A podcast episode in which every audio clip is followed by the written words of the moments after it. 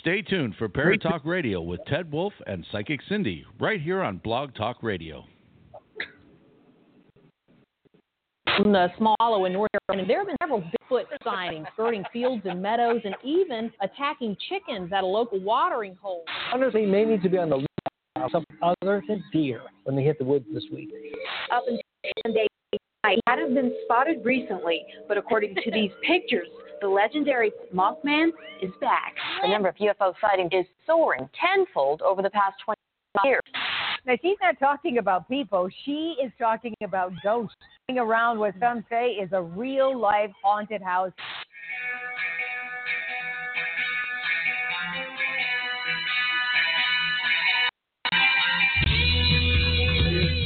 You're listening to Paratalk Radio, Ted Wolf and Psychic Cindy on paratalkradio.com. Paratalk Radio is your one stop for all things paranormal, the unknown, and the supernatural.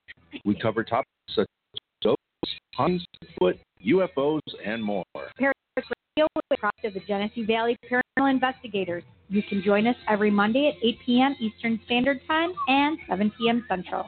You can find us on Facebook, Twitter, YouTube, iTunes, TuneIn, and Google Play. We are a part of AHAM Radio Network and blogtalkradio.com. Live video streaming can be seen on Facebook at facebook.com backslash paratalkradio and periscope.com. To contact us, email paratalkradiohost at gmail.com or search on the web for Paratalk Radio. Paratalk Radio is recorded live at J Wolf Productions in Ontario, New York, engineered by John Winter. We are New York's only paranormal talk radio show. The topics, views, and opinions expressed on our show may not necessarily reflect the views and opinions of Paratalk Radio, our hosts, or our sponsors. Some of the language on our show may not be suitable for listeners under 16. And now, here are your hosts, Ted and Cindy. Hi, everybody. oh, it's so nice to be here. I know I'm so happy. I miss you guys so much. I was Oh. actually they have a lot going on right now. You aren't the only one. I think we all do. I mean, it's just, it's been, it's And that I'm time of the year. I was so sad. I missed you guys so much, and I really wanted to. I really wanted to see you. And did you see that tomorrow they're starting that whole snow thing again over with a foot of snow? Fuck them bitches. That's what they're saying. Another foot. I wish I could find something else in a foot. I was talking about a Reese's peanut butter cup. lies, lies, lies. Yeah. hmm So we have a lot going on today. Um, Goody. I'm oh goodies, there we go. I I really am excited about our guest tonight because um, he is an actor, um, a uh, cartoonist. He's developed some of the, the, the biggest names in superhero fantasy land. He he actually. M- Rusty Gilligan is our is our uh, guest tonight, and he um, if you Google him, he developed um, the artwork for um, Captain America, the Avengers, The Walking Dead, Heavy Metal, Spider Man two and three. He's been a part of all of that um, with the comic books and stuff. Um, he also um, played on Little House on the Prairie. As who? I don't remember, um, but I he was on the. that name now that you just Yeah, um, but he was on there as well, and uh, he also. Um, I'm trying to think what else he played in, and there was something else as well. Oh, Pete's Dragon. He was the voice for Pete's Dragon, not the dragon itself, but for some other character, I think. I love. Um, but we'll find out more. I mean, I'm just guessing here, but I know that he's he's uh, I was trying to make my face recognize me. and Doctor Who. He was, you know, did some stuff for Doctor Who as well, which um, people like Robert would love. So, um, we have on here already? Who can it be now? Well, believe it or not, my phone's not. There we go. Let's try this way. So, Did you t- did you put me back on as a moderator or whatever? oh shoot, no, I didn't. I'm sorry. What else? All right, so um, Who can it be Robert, Eric? at my door? Penny, Eric Harrison. Uh, Where are we? Heather Palermo. Heather, I tried talking to Oh, you. Oh, Melissa Offen. Yay! Hi, Uh, Oi, Jay Jay. Onyx. Hello, Hi, Jay. Melissa. Um, Savannah. Stephanie is on. Um, My hair looks terrible tonight. Oh, stop. Whatever. I don't care. oh, even Pat Matthew, my best friend, is on here. Matthew Pellegrino. Hello, Matt. It's nice to see you. So tonight's going to be an awesome show. We're talking to the Did you the- say Penny? yes, Penny's on here too. Penny so and Eric. so there's quite a few people um, popping on. Stephanie? So we have got a really cool show for you. He's even got a ghost story for us. Ooh. Um, I'm getting excited because we are. Listen, you know I'm a freaking. I know love you're. Comic Con and you're Marvel. I'm freak. Marvel. Yep, yep, and you're gonna Hey, love Daniel. it because Hey, Daniel Benoit. it says here that Rusty has been a fixture in comics since 1978 with credits including Marvel, DC, Big Bang, Image, Heavy Metal, and more. His film work includes the original Heavy Metal, Spider-Man 2, 3, and more recently Captain America, The Avengers, and The Walking Dead. It stopped playing. Um, he also created the. What stopped playing? Um, it looks like it's buffering. Oh, it's for. Is it? Is it live? Like, connect to the correct Wi-Fi. It doesn't have to be. is it to charge? it? Is it Yeah, charged it's right charged too. Yeah. Mm. Hi, Chris. yep, they're all telling me. Yeah, fuck them bitches. That's what Heather said. Uh, they're all saying it stopped playing. Right when Ted was saying the guest was on Little House on the Prairie. Oh my God. That's been a while ago now. Mm. Well, that's no fun at all. That's definitely no fun at all. That's, that's definitely no fun at all. See? See? Yeah. Oh yeah. Yeah. Oh I can see you. Um, Better make sure it's still connected. man, this keeps buffering on me. That's what that's what Jan, Daniel just said. Dan Benoit.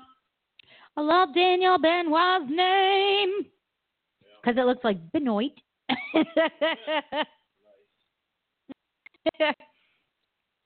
Facebook might have got mad about the use of vagina. Well, if I really used the vagina, they'd really get mad. Vagina. vagina. I love the word vagina. I love the word happy and vagina in the same sentence. Happy vagina. Uh huh.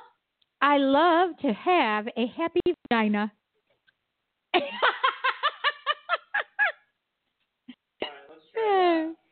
Sounds like a midnight snack to me. Not right now, friend. Not right now. That was Brian. Huh? Did you say Brian? what? I said not right now, friend. Not right No, I, didn't. That's what I Sounded heard. like I said not right now, Frank. Not right. Mm-hmm. I heard I Brian. really, I really didn't say Brian. I said friend. You were thinking of Brian. I don't know who Brian is. He'll be here any minute. Was he actually coming? No, I don't want Uh, him I don't know if he's even bring heavy. That's right. the kind of show in store for you today, guys. All right, so I'm going to restart that. the buffering is crazy, Heather said.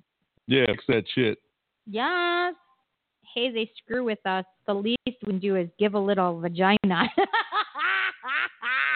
yes, Robert, I agree.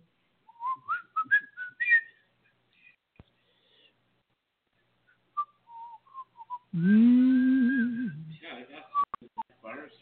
Ooh, three and a half bars. Why don't you just hook it up to the, uh, you know, no, hook it up to How's Wi Fi? It's only like, you know. Do, do, do, do, do, do, do. Do, do, do, do, do.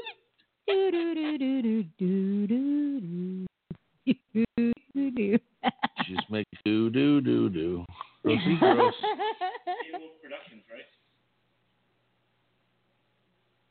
Jewel Pro. Yes. That's the network password, right? Oh. Oh. Wait, what did you say?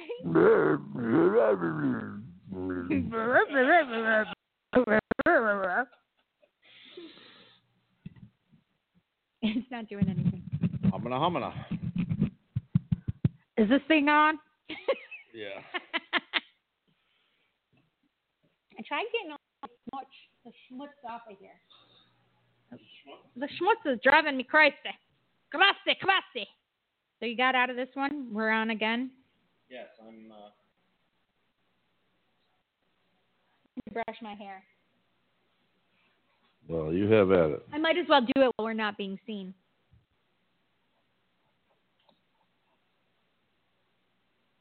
So, just in case nobody else has told you.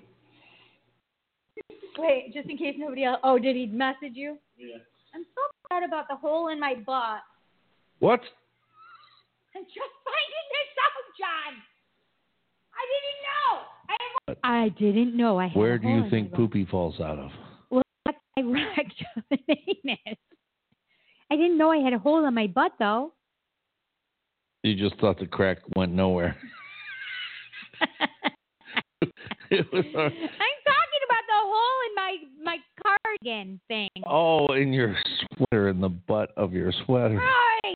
Sweaters don't have butts. Well, it it does, but because it's exactly where it falls, It's over here. it covers over my butt. You wanted to show a nice spot. So if I put it around in the front, it will look like my vagina. Well, maybe, uh, maybe that's for fun and games. Ah, fun in fun in games, you say? Well, you can do things when you're cold and still wear your sweater. and I'm naked underneath it. I take it. I, I take it. Well, at least I, I partially nude. something. If something is Maybe you just have crotchless pants to go with it. that, well, that could be See? because I'm a little bit of a freak. ideas. if only you could see John's eyebrow going. And now I'm thinking of you. and what? I said, now I'm thinking of you. Stop it, John. Salivating. Good thing this table's hiding everything else. Your jacket is All hiding right. it. So I'm all gonna go to right. the So we it minutes. should be back Ew. up. Ow, Ow. It, it should be back up now, guys. Um. Who said it was down? I mean, uh, Wow. oh, we are. This has gone to the the the the what do you call it there? yeah. That's bad. That's Yeah. bad. It's, it's atrocious even, Mm-hmm. Who said that? but So it's quite fun. Too bad. it's good to be bad. All right. So. Saying, uh, well, yeah. Uh, Okay. What I was saying was is that uh, reading Rusty's um, I thing do here. not find it. Yeah, he he's done a lot. So. No, no, no. Oh, you're talking about the live feed? Yeah, I am not finding it. Yeah, it's it's there. You are here. Hmm You are here because Ted says so. Yeah. and therefore it's so. Therefore, Therefore, it's the truth. it's there because uh, everybody's back on now. Oh, there we go. Hello. Chanel. Hi, Chanel. How's that? All right, so Hello, Kelly, darling.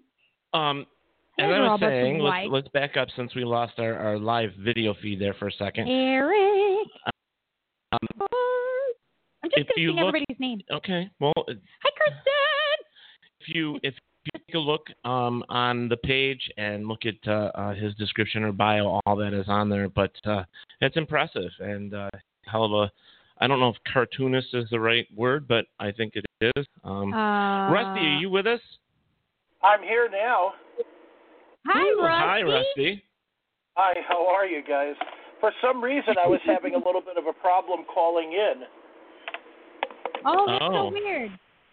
Uh, so, eh, I mean, it's not a big deal. You know, you know how it is with the internet and everything. It's like tying two soup cans together. But for some reason, it just kept. I, I was listening to you guys. Someone was singing. Someone was saying something dirty. Really piqued my interest there. And all of a sudden, it started hesitating. So, That, that Ah. would be me for both of them, Rusty. wow. Uh, no, it, it's not that I hesitate a lot. It's that I was being naughty and I was singing. Wow. But I'm naughty, I sing too, but I got arrested for that.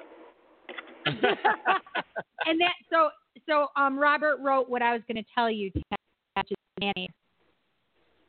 That's the word. Interesting. Oh. So, how is everybody tonight? I'm quite well, and yourself? Um, hoping that the Yes. connection stays well because for some reason there's just little hesitations. Right, well, there is Yeah. a delay, There is a delay. about three seconds. Oh no, it's not a delay. It's like uh, It's it's like every half second there's like a like a, a pause. Right, there It's should be. It's not like I'm getting like the full thing that you're saying. Oh, Oh, that's terrible. I don't. Uh, I'm sorry about that. No, it may not, it may not be on your end, but we are having a hard time hearing you though. You're a little tinny, but are you on a, a house phone or a cell phone? Hold on a second. Hold on. I'm on a house phone. Can you hear me better now? I can. A little bit, yeah. Yeah, we're Mhm. good now. Uh, Yep. Well, we just want to make sure you're loud enough for video and stuff. That So feel free to be loud and, and obnoxious even. I always am. obnoxious I can do. I like that. I like that. Okay, perfect. So why don't we? like why- butter. yeah, like butter. Yeah. So why don't we get down to what? What do we actually? What is your actual like Title. title or job? What are we? Are you a cartoonist? Are you a No. animator? Bullshit Animator. artist. Animaniacs. Sorry. How about I think I always tell people I'm a jackass of all trades. Oh, I love nice. it. You should make a T-shirt. Oh my God, you should. That'd be cool. You know what I That tell would- people? You know what I tell people? I tell people that um, I'm an entertainer because I started out as a child actor. I got into uh, I did an apprentice thing with the radio in uh, in California. I was on uh, 95.5 KLOS for a short time, and I got into wrestling. I've been doing comic book art and film art for a long time. Um, I still do some acting. I still do some voiceover work. I'm basically an entertainer. Hi, Anita. And that's awesome. That's awesome. awesome. I mean, Yeah, now it's a tell lot us. of fun. You know, it it's a lot of fun. Some people make an ass out of themselves. I do it for money. You know, it's, it's, you know Oh, what can I say? Uh, we do it just because. For, for shits and giggles. yeah, for Because. for yeah for for S and G. Yeah, hmm Oh, that's Yeah. cool. yeah. So, where did you start out as as a child actor? What what movies? Well, Or uh, shows. Or I'll. I'll tell you what happened. I I uh, I I only had a mother and grandmother that raised me. I didn't have a father at uh, at the time, and um, my mother had said, "Would you be interested in doing you know acting school?" I was really little. And I tried it, you know. I also tried arts and crafts and a number of other things, like all kids do. And uh, I got into the acting school, and while I was there, someone was there and said um, to my mother, "Would you be interested in having him take part in a play?" And she's like, "Oh, that's wonderful." Blah blah blah blah blah. Of course, it's great. You know, it's easy to volunteer your child. Hey, you want to do a play? You know, okay, what's a play? You know. So I went ahead and um, went ahead and did the play, and um, then uh, the play moved to Broadway, and I actually played on Broadway. Uh, the play was called Family Affair, uh, no relation to the show, and at the time back in the '60s, and um, it was a lot of fun. And then Yeah. we moved to California, which was uh, basically the the play went on tour. So we moved to California.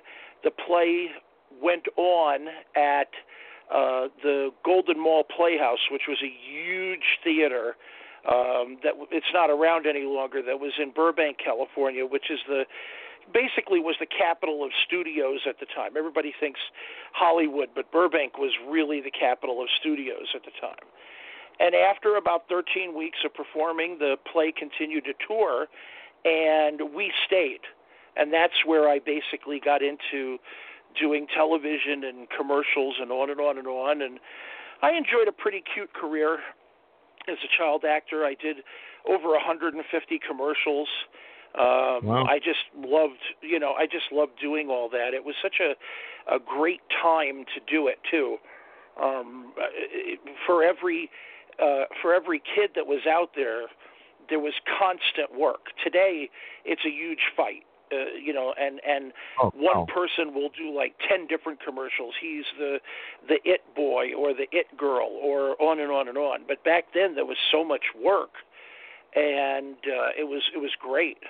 I did commercials for like Seven Up, and the, I did the Olympics and uh, Magic Mountain. um, candy bars. I did stuff for Mattel. Um, I did a lot of charity commercials. I did a lot of Saturday morning lead-in commercials. It was great. Cool. It was a lot of fun.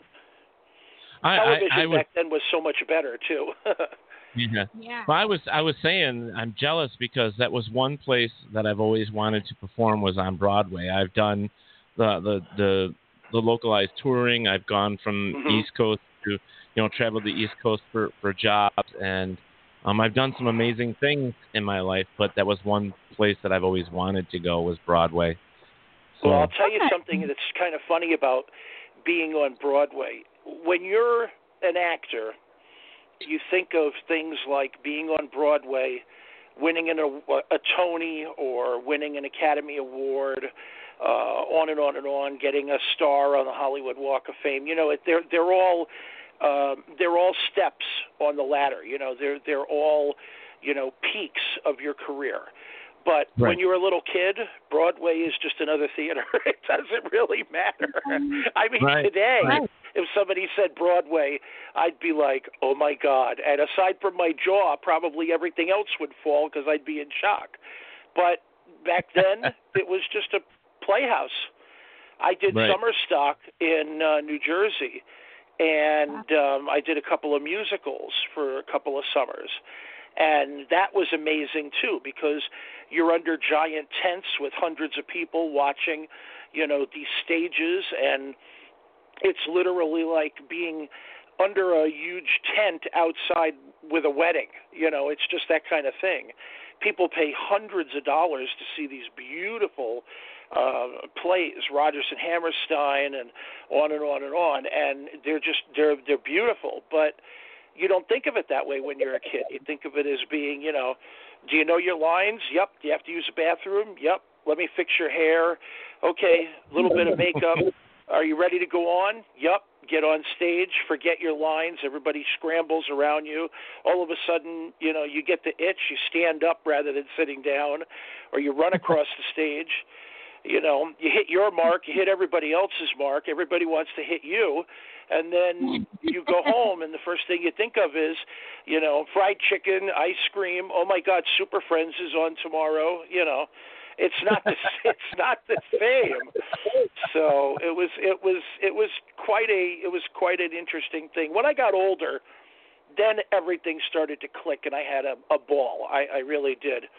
But you know, it's it's like it's it would be like saying your dad's a famous baseball player. Well, you go to the ballpark, you throw around the ball a couple of times, you run around the you know you run around the field and the umpire chases you and you know uh, eat too many hot dogs throw up eat more hot dogs throw up then fall asleep in the car and have to be carried in then when you get older you're like this is my dad's baseball card oh my god you know and show him off to Right. all the friends you know my friend wants a signed ball and whatever that's the way it was you know i kind of grew up into it over the years Well, I just always wanted to sing on Broadway. I didn't want anything else. I just wanted to sing Broadway, and that was it. You know, plain and simple. Mhm.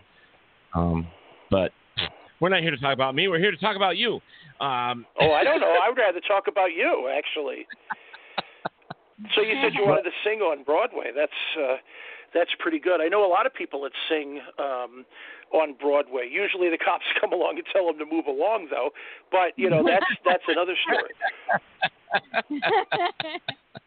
That's well, funny. I've been somebody told comes a somebody voice. comes along and says, "How would you like a little exposure?" And then they open their coat. You know, it's it's it's it's a different kind of industry.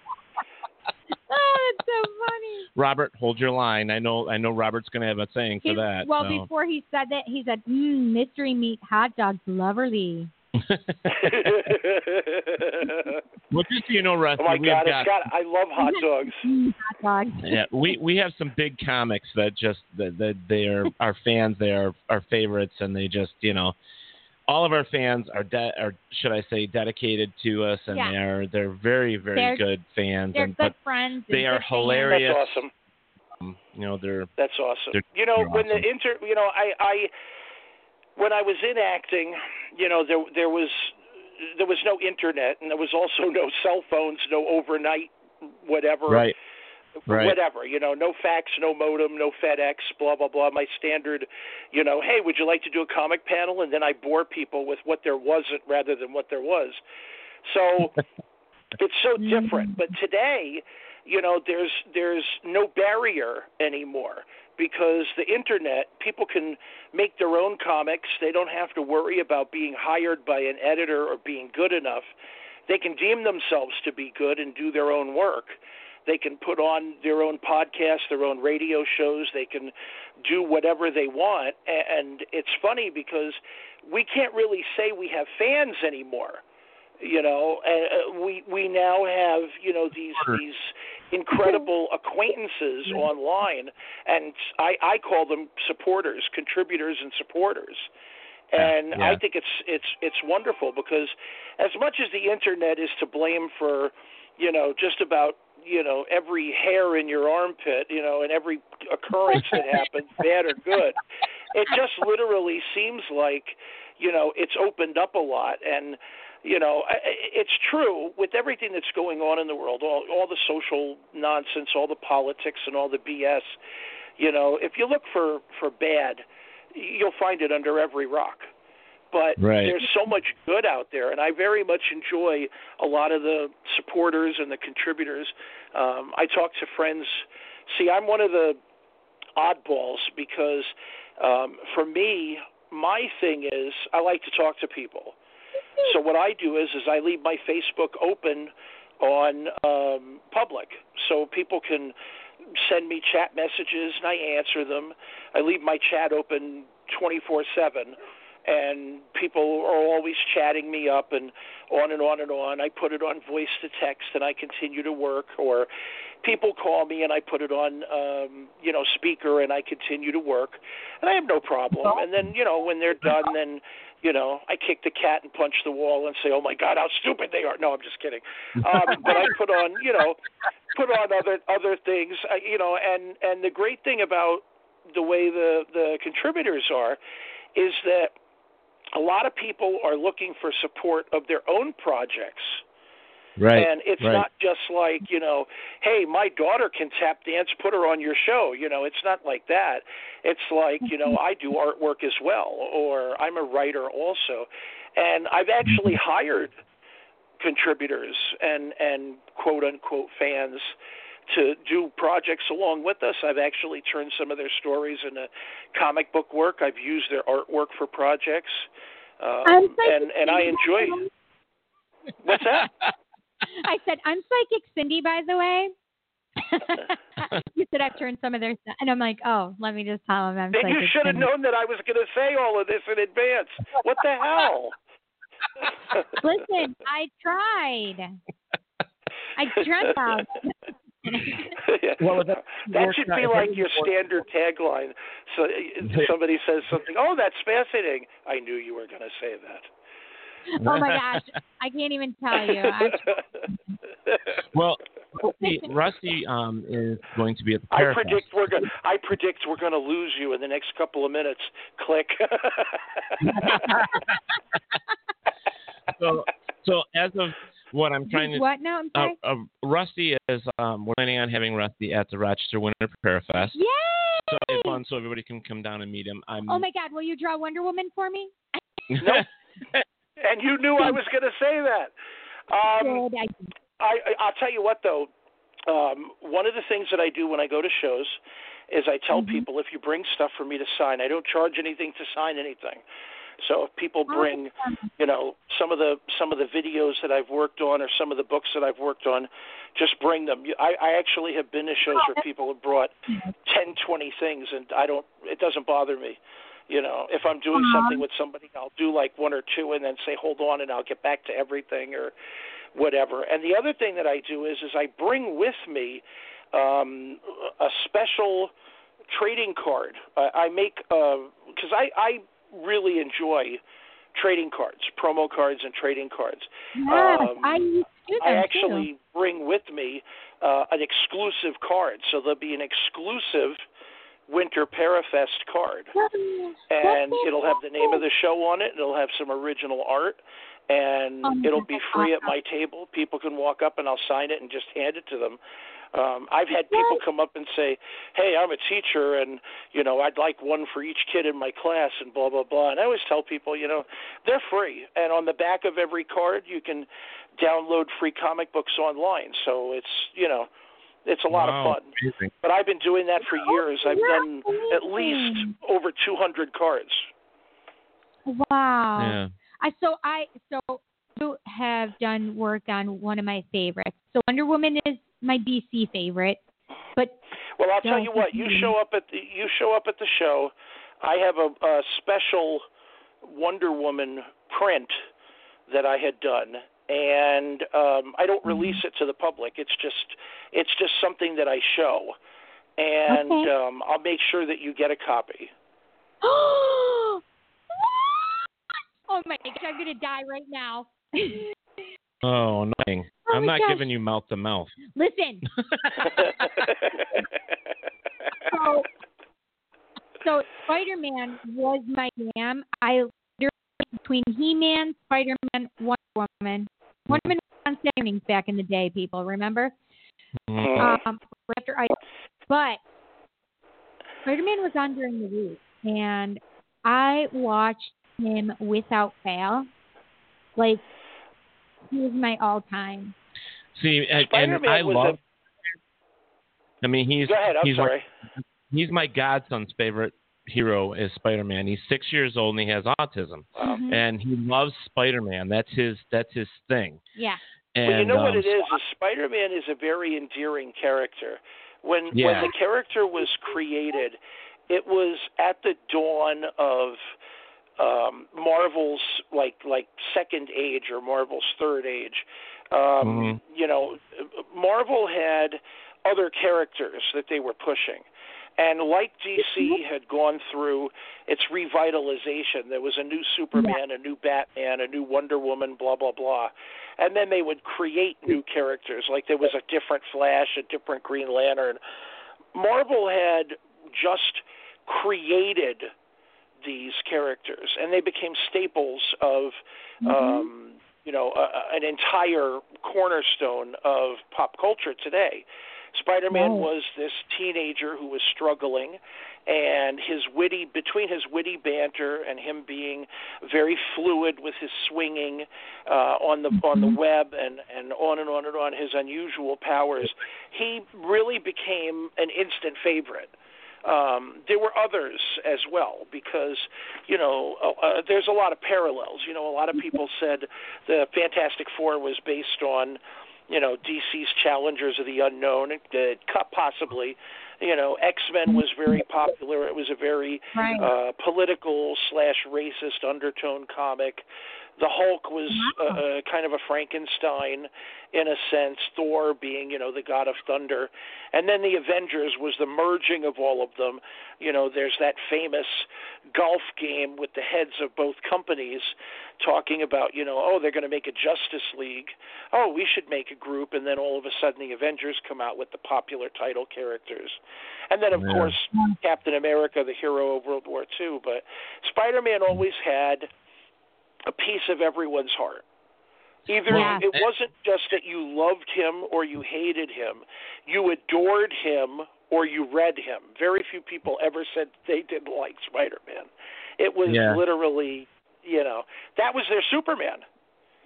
I mean, Yeah. the you know, Superman and Lone Ranger had those giant qualities that just endeared them to the fans. Right. Spider-Man Well- is just amazing. And Rusty, I I worked that- on um what's that?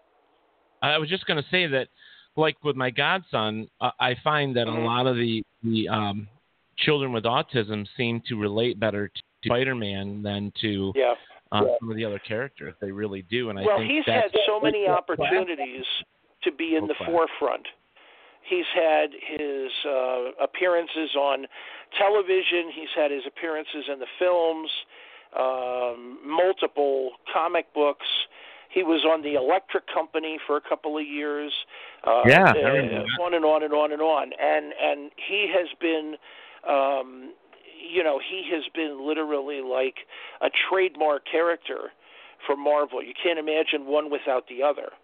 He was the Right. epitome of New York. He was the epitome of heroics.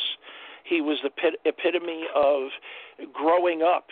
Uh, when I first started reading Spider-Man, he was going through problems, and I was going through problems. And it was interesting you to see it. that he was Yeah. like strong enough to kick ass and kept it all in check. Had to keep pretending he was the meek little humble Peter Parker.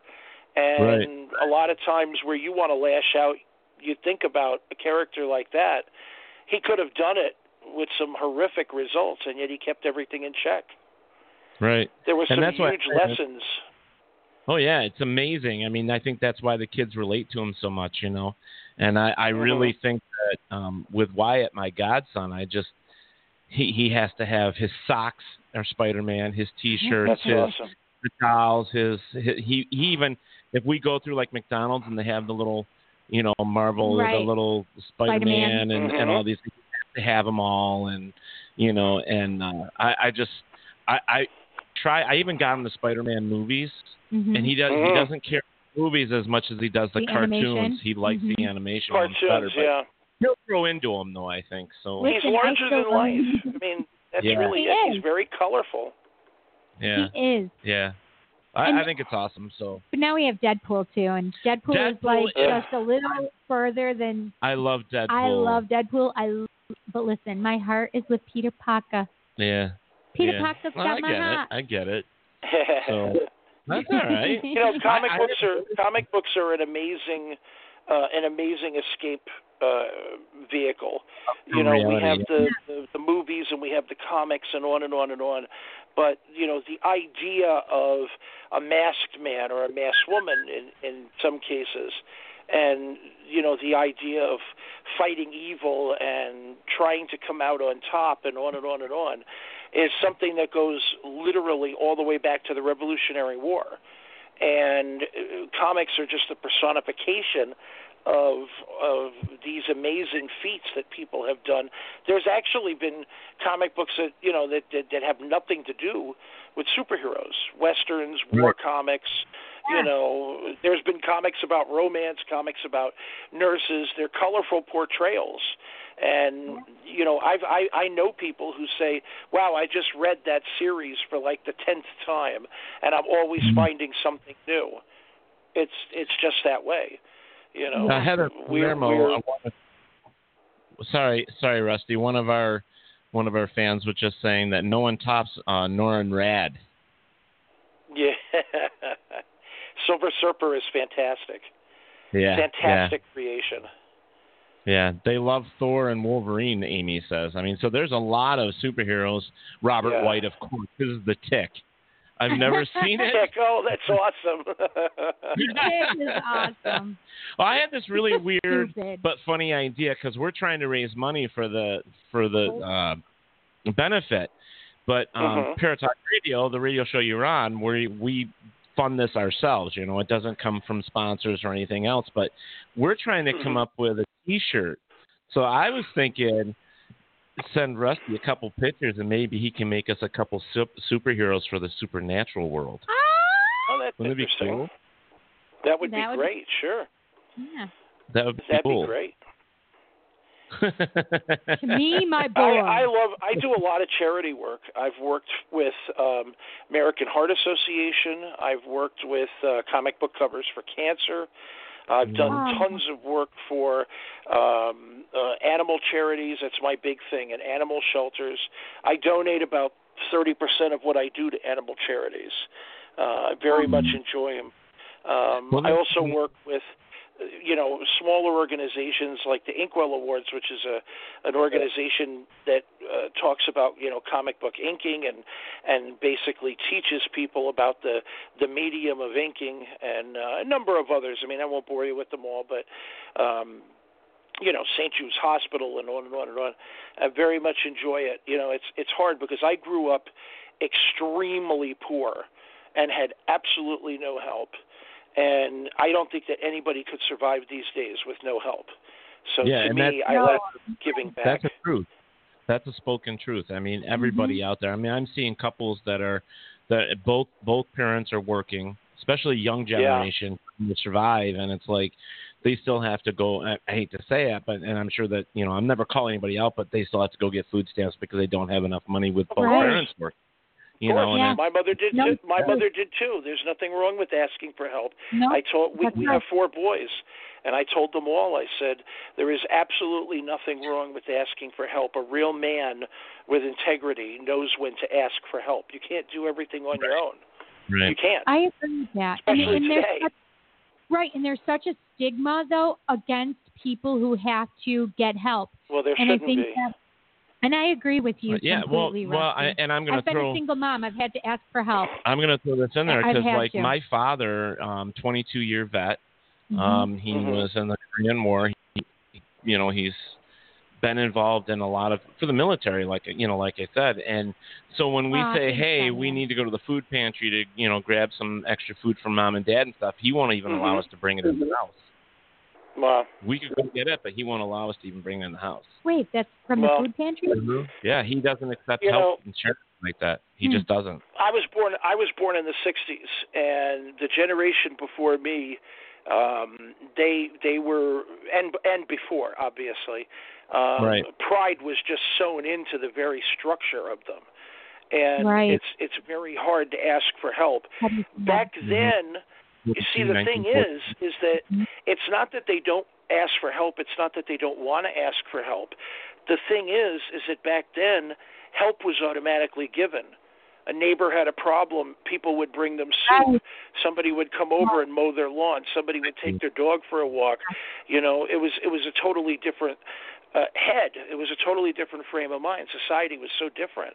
Today, and for- you have to Yeah. ask for help and and it's almost like you have to get down on one knee to ask for help and there are people i see them online every day they go to kickstarter patreon you know something else something else and they're looking for donations and Right. I was looking at one just the other day, and it was, you know, the, this family, and and they lost everything in a fire, oh, and Oh, they were looking, and people were donating clothes, and they were donating food, and they said you could stay with us, and they were donating money through some campaign, and then I like every nosy Parker on the on the the internet. I kept just clicking links over and over. What's the next one? What's the next one? So I clicked the next one, and it's like, oh, my car won't start. I need a better car so I can go to work. Okay, that's interesting. And then the next one, I really want to go to Disneyland and take the kids for a week, and blah blah blah. So it the, the notion of asking for help has become so strained that people are sometimes a little leery of giving help. But Right. back then, help was automatically given. I mean, you Right. know, they'd come over and you know paint their house, or they'd have like a barn raising. As dumb as it sounds, these are you know American tenants. These are you know uh, world tenants. People used to help, and Right. now Well, it's you know- become a little bit more selfish and and a little bit more scary to help people. I was talking to some friends of mine who are uh, Puerto Rican, and uh, Don't they came say right. that. You know you have no friends. Come on. Oh, damn it! Damn it! That's it. Anyways, um, they were telling me that they still over in Puerto Rico they still do it where like say Halloween or a big like their whole neighborhood would get together and throw tables out in the Mhm. middle of the street, and they would right. still have everybody brought a dish to pass, and, and they still do that today. They turn up the music in their house, they open all the doors, and they help each Mhm. other, which I think is amazing. Right. We used They to do that it when I was a, they did it when I was a kid. We used to have block parties all the time. People Right, used to yeah. drag their barbecue right into the street, and the cops would would uh, put up like barricades and stanchions from one side to the other, and they'd say, "Does everybody agree that you know this is going to be blocked off?" And the whole neighborhood would be like, "Yep," and then, okay, Wednesday's the thing, and you know they'd sit Yeah. there and they'd play ball in the street, and people would move their cars and they'd Mhm. dance and on and on and on. But you know, it was a block party, and everybody used to share. You know, nobody Right. thought about you know chipping in money because everybody chipped in something else. You Well, know, the burgers were gone. Now there's the hot dogs. The hot dogs are gone. Now there's something else. or something else, and Right. you know, all the kids would be playing. People would talk about it for months after. Right. So, well, you know, gone are those days, uh, pretty much because Um, you know, now it's you know, hey, let's all get online and chat. right. Right. What, what were you going to? Do? Let's have a virtual hot dog. Yeah. Back in. Yeah.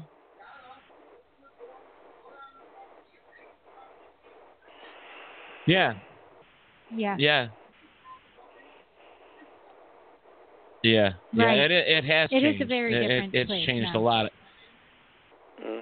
I heard someone in the background, but it was so low I couldn't hear them.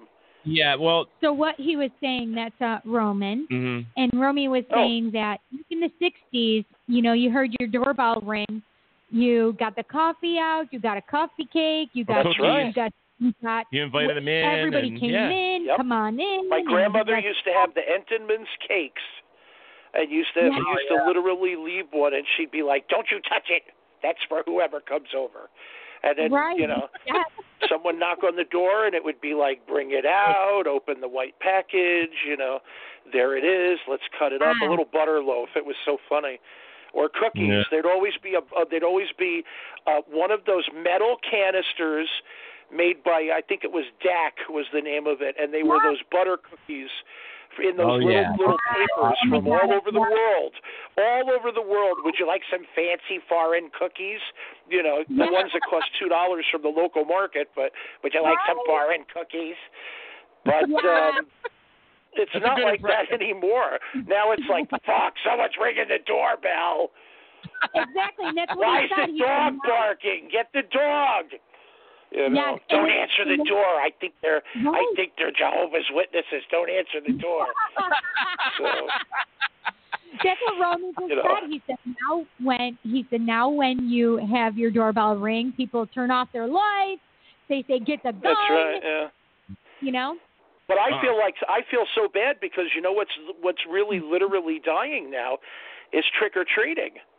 When I was a kid, I lived in uh when we moved to California, I lived in Toluca Lake, which was a small area that straddled Burbank and North Hollywood. It was just like a like a uh I don't want to say it's a community, but it's like a city within a city. And we would have these beautiful trick or treat nights. There, people would go this whole 10, 12 block area, this whole grid. The streets would be all lit up. You had to wait until it was dark.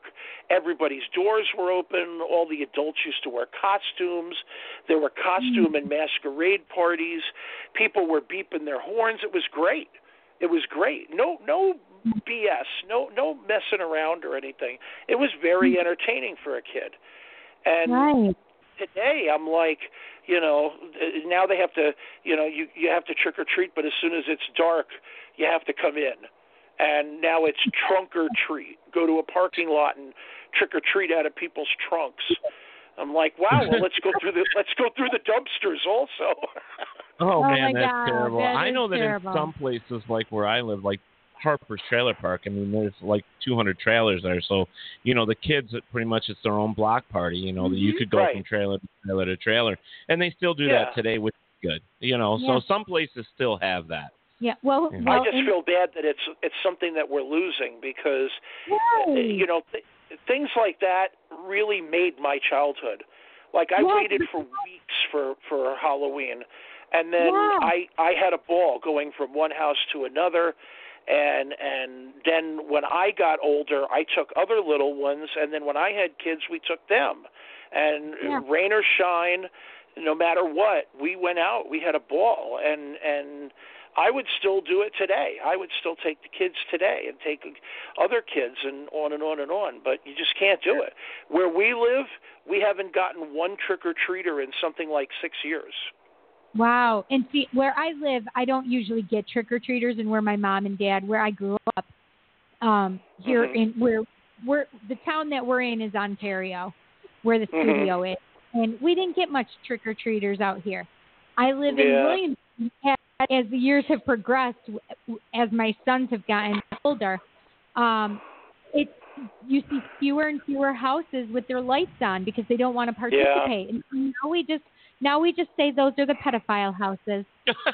They're not They're not I'll allowed. tell you something. I'll tell you something funny. My my friend said that he hasn't gotten trick or treaters in like five to ten years. I mean, he's in jail, so obviously nobody's going to come to his, you know, his door. But he said he nobody comes and looks for candy. Uh, you know, at least nobody he wants to give. You know, so Right. But you know, I guess maybe that's the wrong story. God, that, That's that hysterical. that's killing me because you were- you were saying that, Cindy, and I'm I'm thinking about a. a it, it has nothing to even do with it. It's just where my mind has been going tonight, and all I can think of is, like, don't go in the closet. That's where all the gay people are. wow. Ed, I can say that's it. where the witches are. We know that's the no, broom you guys closet. are in the broom closet. There's a difference. Wow. Eric's like, oh boy, that escalated quickly. yeah.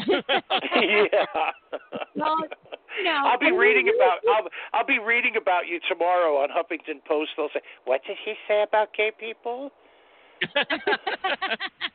I'm allowed. Well, He well, said they're gay. so far back in the closet they're finding dust bunnies. hey, that's when Playboy bunnies were played by men. Yeah. oh God, dang it! Stop it. Oh, that's when they were called hairs, right? Yeah. Long, beautiful hair. yes, Eric. I get in Eric said trouble for the thing. I get in trouble for the things I say because I don't believe in all this political correctness garbage. I I I find the funniest things are people. It doesn't matter who they are. It doesn't matter what walk of life they are. It mm-hmm. doesn't matter what color or what gender they you know they are or Wanna you be? know what they have between their legs or anything. Who the hell cares? If it's funny, it's funny. And the funny thing mm-hmm. is, no matter how rude or how obnoxious or how stupid something is that you say, there's always somebody in the audience that laughs. There's always. Right. You know, it's it it got to the point now where I'm almost afraid to say anything. Um, you, you you can't pat someone on the shoulder and say good job anymore because you know you're, you're it's sexual harassment or you're beating them up or or whatever.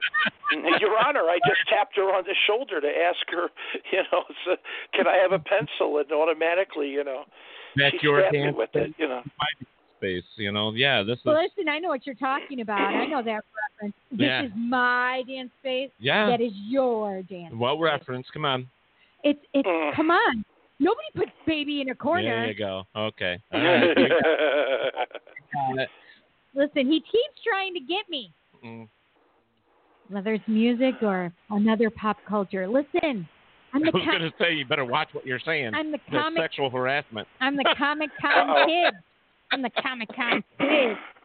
Yeah, you are. I mean, you go. I love my Comic that, Con. that's one thing Diego about you know Cindy Rusty that you probably don't know is she's that she's I'm a co- nerd. she's a nerd. She's a I'm a Comic nerd. Con kid. She loves all that stuff. She goes to I'm- California. She does. I'm not doing. It's the 50th, man. I would love to go to the 50th. I couldn't get a ticket to to San Diego this year, Mm, um, Aw. but I'm going to Emerald City nice, in uh, Seattle. nice, I just need a ticket, so I got to get the ticket. nice.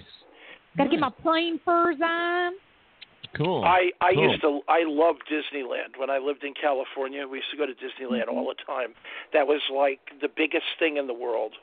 It didn't matter if anything was special, like uh, mm-hmm. you know special celebrations or stars or mm. anything. It was like, oh my God, they're going to Disney this weekend. We're going to, you know, blah blah blah. Keep up with the Joneses. So mm-hmm. I would have. I, I've never been to. Dis- I I can't say I've never been to Disney. I have been to Blizzard Beach Okay. at Disneyland, and that's or Disney World, and that is it. I have been to Disney World, Disneyland, Universal Studios, and um, Oh, I've been to- Mars. I've been to all of them uh, in my imagination. Oh, I've been to Universal Studios. Yeah, I've never. Yeah. My Oh, parents were it. dirt poor too, so we. So I always imagined, hey, this is what was going on. This Jesse is what and I- happened, and Jesse, Je- Jesse, Jesse, and I went when she was young. damn video again. Buffering us. I don't know It's why it keeps doing that. It's not us. us. are you doing video right now? Yeah. Yes, we're on um, oh, it's a good it's a good thing I can't see you then. Okay. Anyway, um I did. I went to Disneyland, Disney World. I went to Universal, uh, Knott's Berry Farm, Magic Mountain, Marine Land, Sea World on two different Oh, two different states. SeaWorld.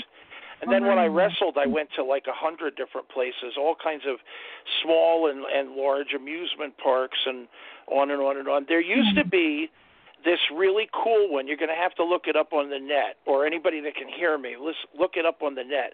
It used to be called Japanese Deer Farm, and it was a really cool quasi amusement park that was in California, not too far from Knott's Berry Farm, and it literally looked like you were at a Japanese city. It was loaded with old style buildings. There were temples and pagodas. There was deer that wandered. You'd put a dime in the machine, this little hand crank machine, turn it, and you'd get a little plastic deer with all of the food. And Oh. they ah. used to throw it on the ground, and they used to let the deer eat or let the meat out of the, their hand. There was dolphin shows. There was those things where you would put like a, like 50 cents in and then put a penny in it would mash the penny and Wow. uh, the, the wax figures and on and on and on. It was very unusual. Even for its time it was very unusual. And then it just closed and disappeared. But if you look Yeah. online the pictures are gorgeous and everything was gorgeous about it. Japanese Yes, deer farm. Even though it was not the most exciting place to be. I won't lie. It wasn't, you know, roller coasters and concerts like you see today, but it was so enjoyable and the food was amazing. And um, wow, uh, little things like that. And another thing that was really cool was Santa's Village in California. It was all year round basically the North Pole, and Santa was there, and there were elves, and there were real reindeer, and and kids would get into harnesses and fly, and they'd sled, even though there was no snow, they would you know sled, and there would be skiing, and there'd snowball fights, and there was all kinds of rides. The food was amazing, and there was singing, and it was Dutch Village. It was just cool, but you know, again, just like uh, the trick or treat thing, you know, a lot of that stuff is gone now. So it was great though. But uh, I so I looked it up and I thought it looked really cool. yeah, it was a lot of fun. I have unusual All right. tastes anyway, so maybe you know it could be just me, but I I I enjoyed it at least anyway. Okay, so this is what we got to do. We have to take a break. We have uh, a lady on the phone. Um, we have started a new live feed again. How many Um, fingers am I holding up? Three. Four. Nope. See, it's not working. Damn it. Damn it. and, and, and we're crooked.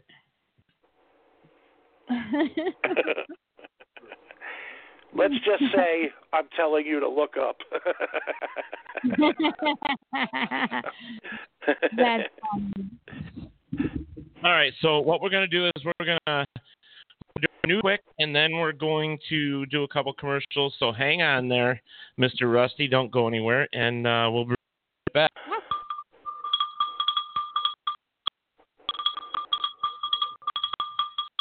All right, it's news time with Miss Heather Palermo. She's got good stuff for us today. Hopefully, it's uh, it's really good. Hello, Heather. Hello. Hi, Heather. I miss you. Hi. It's it's Euphegenia Doubtfire, dear. What's that? Oh, never mind. I was trying to do a Doubtfire impression, and you totally ruined it. Way to go. Okay. so, looks like we've got some cryptids in the news this week. Um, in Muncie, Indiana, near the Prairie hmm. Creek Reservoir, a huge flying object has been seen shaped like a bat. Now, Shaped like just any what? bat. Oh, bat. Batman. A very, very large bat with a face. Oh, Okay. okay. Witnesses say that a military veteran hunter, trapper, and farmer who lives in the immediate area, um, had seen the winged being and described it as unlike anything he had ever seen before. It was flying just above treetop level, um, was easily visible to the witness, and of course, him and his wife exclaimed, Did you see that? Did you? So we had one witness see it. Nice. Well, two. Two witnesses. Him and his All right. And uh, apparently, there have been other reports about these winged humanoids flying around Lake Michigan. Um, and the sounds of uh, their wings in flight is enough to break the stillness of the night. Wow. Oh, Eric Harrison. He said, "Oh no, it's Man Bat." No, no, Does no, any- no, no, no, no, no, no, no, no, no, no, no, no, Batman. I know who Man Yeah, Bat the is. other witness, Commissioner Gordon.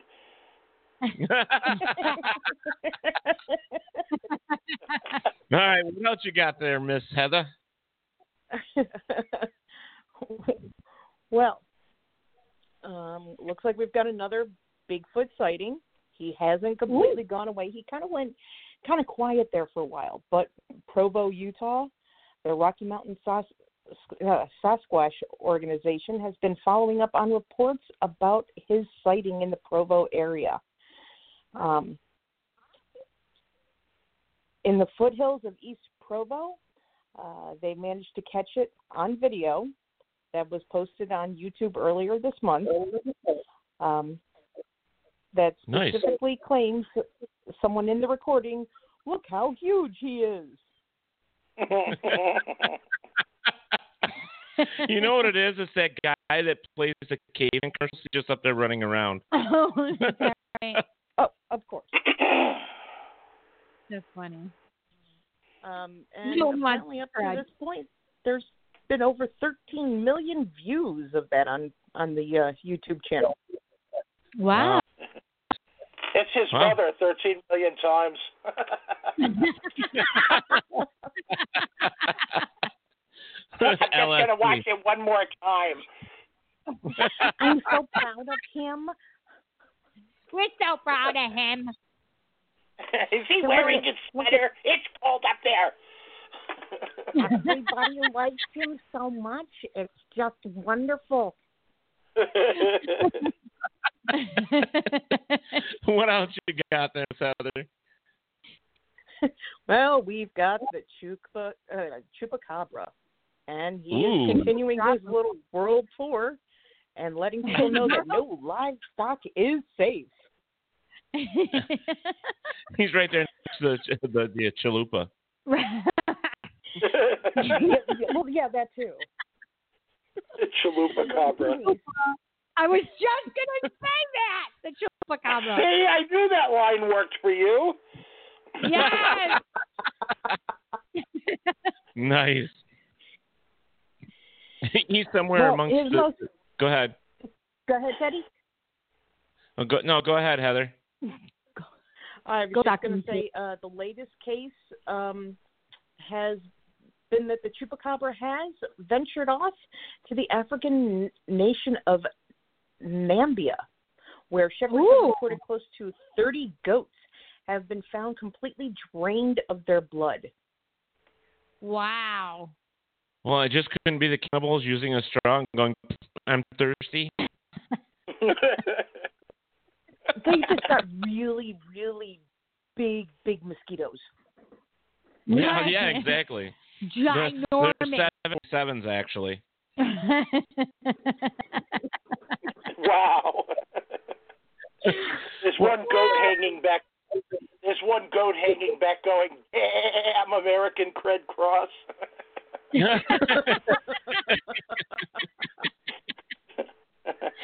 oh God, that's funny. That's your that's your next cartoon or that's your next comic book is the chupacabra. Oh, You've God. been very bad.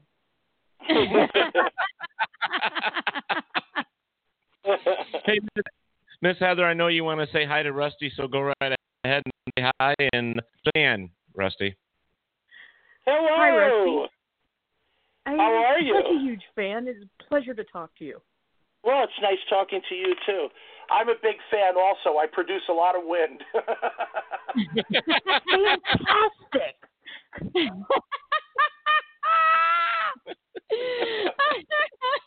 you don't want to know what I'm imagining. I just thought his Yeah. his butt. I'm frightened Yeah. of what you might be imagining. Right. well, I don't know if you're imagining my butt. I think I'm going. well, you know, I Rusty, you're going to get. I don't have you're gonna time get- for this. Maybe later. you will uh, hopefully. You will hopefully have.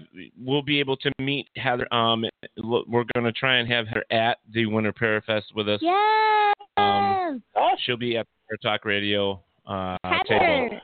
Yes. I hope so. Yeah, so bring something for him to sign. I'll, I'll, I'll Yes, start getting the has- stack we're ready now. Yes, he said he said people have brought stacks for him tonight.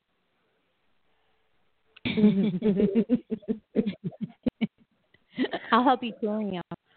All right. Well, Heather, thank you so much for the news. Um, we're going to get moving on to our commercials. Mr. David Seiler, hello. Thank you for joining us as well. And um, And Heather, we're gonna talk tomorrow, right? Absolutely. yeah, Yay. and she told me I'm going to take a picture for her later. You need. I need to take a picture of you for later. I'm not like this. You're not. Okay, whatever. All right. Thank you again. Thank you. Thank you again, My Heather. We, we will talk no to you makeup. soon. Talk to you guys later. All right. Bye bye. All right, Rusty. Hang on. Bye, Hang on, Rusty. All right, couple commercials. We'll be right back.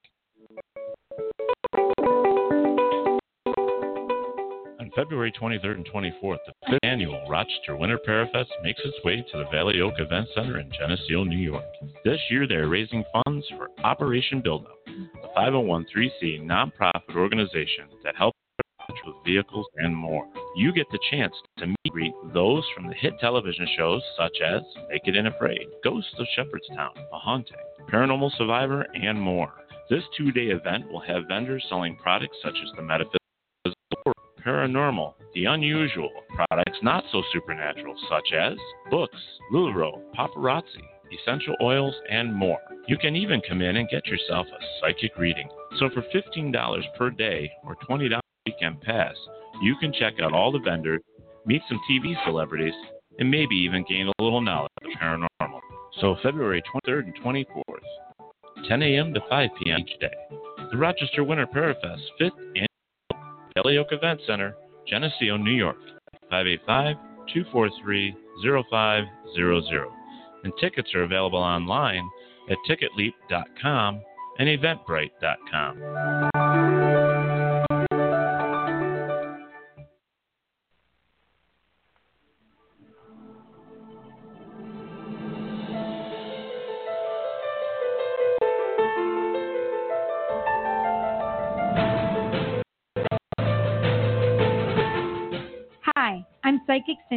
since I was a young girl, I have been able to see, hear, feel, understand, and sometimes smell Spirit guiding me to guide you. Through the years, I have helped many clients receive messages from Spirit to aid self love, healing, and also to receive guidance towards steps for the future. Sometimes Spirit doesn't always give you what you want, but they always give you what you need. Do you have an open mind to listen to the message? If the answer is yes, I would like to be there for you in your journey. I offer many services such as psychic medium reading, spiritual counseling, spiritual life coaching, regression, past life regression, and more. If you're ready to know how much moon and clarity you can receive, how much you can, how much you can feel, or even how inspired you can become, please then you don't have to be local to get a message from spirit. You can Facebook me at facebook.com backslash psychic Cindy. Email me thepsychiccindy at gmail.com. Instagram, the psychic Cindy. Twitter, at psychic Cindy one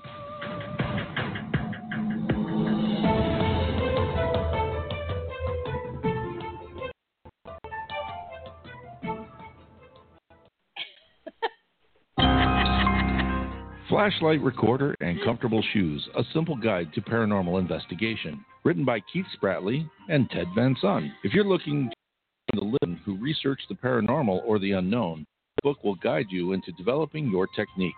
Reverend Tim Shaw says, the work will guide you along your journey to seek the truth about life after death. Available at Barnes & Noble and Amazon. And you can find a direct link on paratalkradio.com. Get your copy today. David, you're cracking me up. My mom would tell me I would go blind if I kept Hey, doing that. I was just trying- Go ahead. is talking to the refrigerator. I was just trying to get the wrapper off of it. Ow. Uh, that's what I was Most doing. I was people trying to get fight the to put the wrapper on it. Robert said, "Ted, stop tossing it." what I Oh. want to know is, after all these minutes, can I stop holding on? 'Cause I got to tell you, it's turning funny shades of purple. Please don't hold on and Let it go. Let Oh. it go. Let it go. Good thing that you said that. I need ice. Okay, so there was something I was gonna do. Or okay, hang on one second. Where was it? Hang on, hang on, hang on. Whatever it Uh, was, I don't have video, so don't waste it. Okay, so so uh Robert, you said not with the hole in my butt, so it's not with the hole in my butt. that was me channeling Bob Dylan. Bob Dylan. Wow. somewhere, somewhere, he's very flattered. right. I listen. I, was, I see. I was a theater major in college the first time around. Anyway, um, I used to do a Bob Dylan impression. I would crack up my theater teacher, my professor, I should say, Colleen O'Mara. She freaking would die. She's like, Cindy, she's Bob Dylan? Yeah. Yeah, it's Bob Dylan. She'd be like, oh my God. Yes. Very good. Just, she'd be So like, I listened. I actually listened to the commercials during the commercial break. Something I don't do, and I looked up Psychic hmm. Cindy on You did? on Facebook. That's me. Wow! Wow! Good thing. well, you know, if you hi. Hi. And it, there's a bu- there's a button on the page that says "Click here for more," and then it says three ninety nine a minute plus tax. So forget that. anyway, Listen, I'm just going to did go into Photoshop. I'm going to cut your head off and just put it on all kinds of you know disgusting. Okay. The, the Oh, women from heavy metal. Oh, that was awesome. so the funny part is, is what I'm always sa- we have had on our show horror clown, R R O R, Yes. horror. Yes. Me, I say horror, horror, Horror. meaning like H. W O R E. Right. Right. O R. Right. Right. and so the guy, the guy literally making jokes of that in here. They're going horror, and then and then that was Robert, and then Eric says horror or or what? See, uh, Ru- if you actually can get on Facebook and just put in that search Radio, it's all one word. You'll actually Uh-huh. find us live right there. Yeah, yeah, yeah, yeah. You can. What is it again? Paratalk Radio. So it's capital P A R A, capital T A L K, capital R A D I O. But it's all one word. All one word.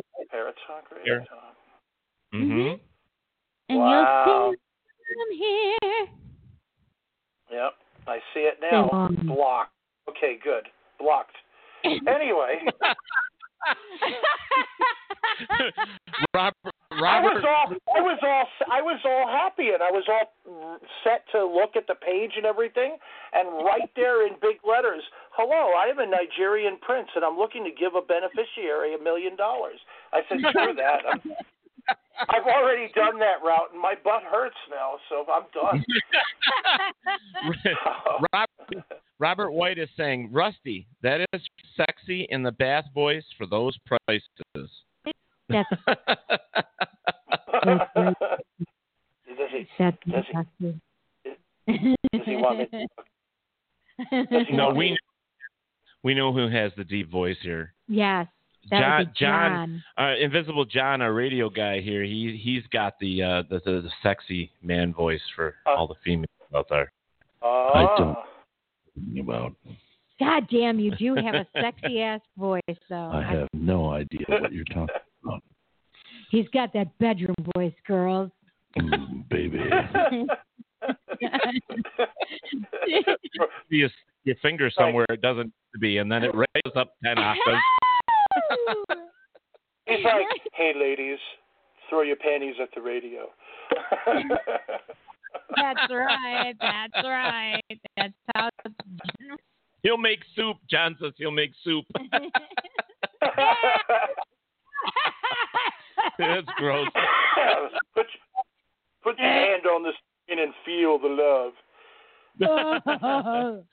Can you feel the love tonight? That is so funny. All right, so uh, um, oh my God, John is very white, says Heather.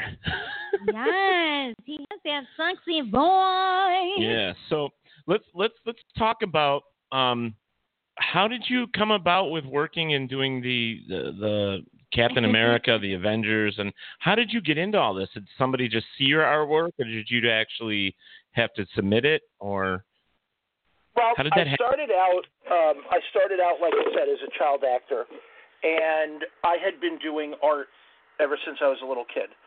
And I had Mm-hmm. an agent at the time, very popular agent. She's passed away since. Her name was Mitzi McGregor. She was a huge agent. And um, at the time, she had said, "Would you be interested in doing a couple of pictures for my friend who's working on a show?" And I said, "Sure, I would love to do that." So I went ahead and did a couple of pictures. You know, art is subjective. One person draws something, everyone likes it, and then there's one guy in the back that's like, you know, that sucks. And you know, it, it just all depends. You know, it all depends. So the pictures came across, and they were like, "Oh, this is really good. I like these ideas. Really nice." So voice work at the time for children was limited to a few cartoons, maybe, you know, peanuts, things like that, Saturday morning stuff. And they had said, "Would you be interested?" She said, "Would you be interested in doing work for this film?" And I'd be, I was like, "Oh my God, that's awesome! You know, I'd love to do work on a film. It's being, you know, it's it's Canadian and it's this and it's that." And um, it wound up being the heavy metal film back in 1981. Um, Right. About a year before, I did uh, some production artwork, and the first couple of dozen drawings that I sent in, they didn't like, and I was crestfallen. I was because I I was like, oh my God, you know, I suck, you know, that kind of thing. And then, you know, keep doing this, keep doing that, and I kept pushing and pushing, and finally, some of the stuff clicked, and it was it, it wound up, you know, they used it for you know their pro- their promotions and for the production work. Um, pictures Cool. of some of the zombies, pictures of some of the aliens from the That's film, et awesome. cetera, et cetera. And then I just kept going. I've you know always done. I, I started doing artwork for comic book shows, flyers, and did artwork for the fanzines and um, comic book buyers guide and and a number of other magazines. I did ad work uh, all the time. I worked on a lot of advertising campaigns. Um, American Airlines, See's Candy, uh, on and on and on over the years. And it came up to where uh, I had somebody come up to me and they say, "Have you ever done any comic work?" And I said, "Sure, I've done a lot of comics. Um, I've even actually produced a few of my own. Would you be interested in working on a, a film with us?" Oh yeah, sure. And then all of a sudden, boom, dropped right in my lap. It was you know the the Tobey Maguire Spider-Man 2. And at and at the time, I was working with uh, another artist uh, named Tim Stiles, and we did artwork for for two, and we did artwork for three. And I started. Uh, I lost touch with Tim. I started doing artwork for four, but four never came out. And Right. um, four had a really intricate story too, and it was very, very good. Uh, it's too bad that three tanked because even though I enjoyed it, three was a bomb. And if it I had come out, four would have four would have literally set the world on fire. Four was like another Superman. It was super amazing. But unfortunately, it, it never came to pass. Then I started doing trading cards for a few of the the films through a company called Upper Deck, and all of a sudden I got noticed, and they said we saw you work on blah blah blah. Would you be interested in working on this short film? And I said sure. And then, you know, other films came up. It was Captain America, and I did Avengers, and then I started doing aftermarket artwork uh, for other films. I, I did, um, which is basically after the film has already been done, released, sometimes even a decade later. Um, you know, you do the the aftermarket work, and it could be that you're uh, doing the artwork for the box. It could be that you're doing artwork for a book uh, about the movie or something that's going to be used, you know, somewhere, basically. And I just started working on all of these, uh, you know, all of these projects. And after a while, it was, you know, I started working on things like uh, Doctor Who, Night of the Living Dead. I did artwork for Vampirella, uh, a number of other things, uh, Alien, uh, the film, and uh, I I had a ball. It was just great, and I did trading cards for a lot of those, and Firefly, and um, Aliens property. Uh, so, you know, it's it's one of those industries where. Um, you can do artwork for licensing is like incredible. You could do artwork for like thousands of projects, and and be tied up with things, and it's great. I mean, it's it's fantastic. It really is. But I'm a some of Doctor the Who best fan. job I ever had was the original heavy metal film. Everything that came out was second to that because oddly enough, I wasn't even old enough to go see the film in the theater when I worked on it. When Right. it came out, I was still two years younger than I was allowed to watch, go see it. I actually saw it two years after it came out at a midnight showing at a theater in North Hollywood, California. And in the theater next to us was Rocky Horror Picture Show, and everybody was acting it out, and they were so loud we could barely hear the film that we were in. So it was hysterical, but I finally got to see it. so So funny. Well, Doctor Who is my favorite, so I did see the picture of that you had online um, with a red, white, and blue background and all that to it. I mean, Oh, that was yeah. that cool. Yep. Definitely. I, I enjoy. I worked on um, the trading cards, a couple of different trading card sets. I designed one trading card set uh, for Doctor Who. I worked on two different books, uh, uh, doing artwork uh, for Doctor Who, as well as the fact that I um, worked on a, a trading card set for the BBC out of the UK. Um, and then you know your artwork. Anytime you do anything, your artwork always floats around. You know, you do something and then Right. you know, oh, it's on the box. Oh, it's on a poster. Oh, it's this. Oh, it's that. And um, remind me when we when we go to the when we see each other at the show. I also uh, a lot of times I bring with me um, puzzles and coloring sheets for kids, and I have a Oh, Doctor. Who puzzle with original art on it that I give away to people for free. Um, Wow. Just because you know, I, I also had like dinosaurs and things like that. You know, I, I started at entertainment uh, uh, in a very interesting time, early '70s, and it was a very Mhm. different industry. Promotions were very different. So I give away a lot of trading cards, promo cards. Um, I keep old ones with me. I sign them. Somebody goes, "Oh, I'm a big Star Wars fan." I'm like, "Oh, I have a couple of Star Wars cards I worked on." Pop them out of the box, sign them, give it to them. You know that kind of thing. I have a bunch Wow. of handouts, free picks, and I put a candy dish on the table, and then, you know, we we ham it up when we when we pictures. You know, it's a big deal for me. A lot of times you go to shows and people are like, you know, here's my artwork, and they barely look up from their phone or barely look up from drawing, and Right.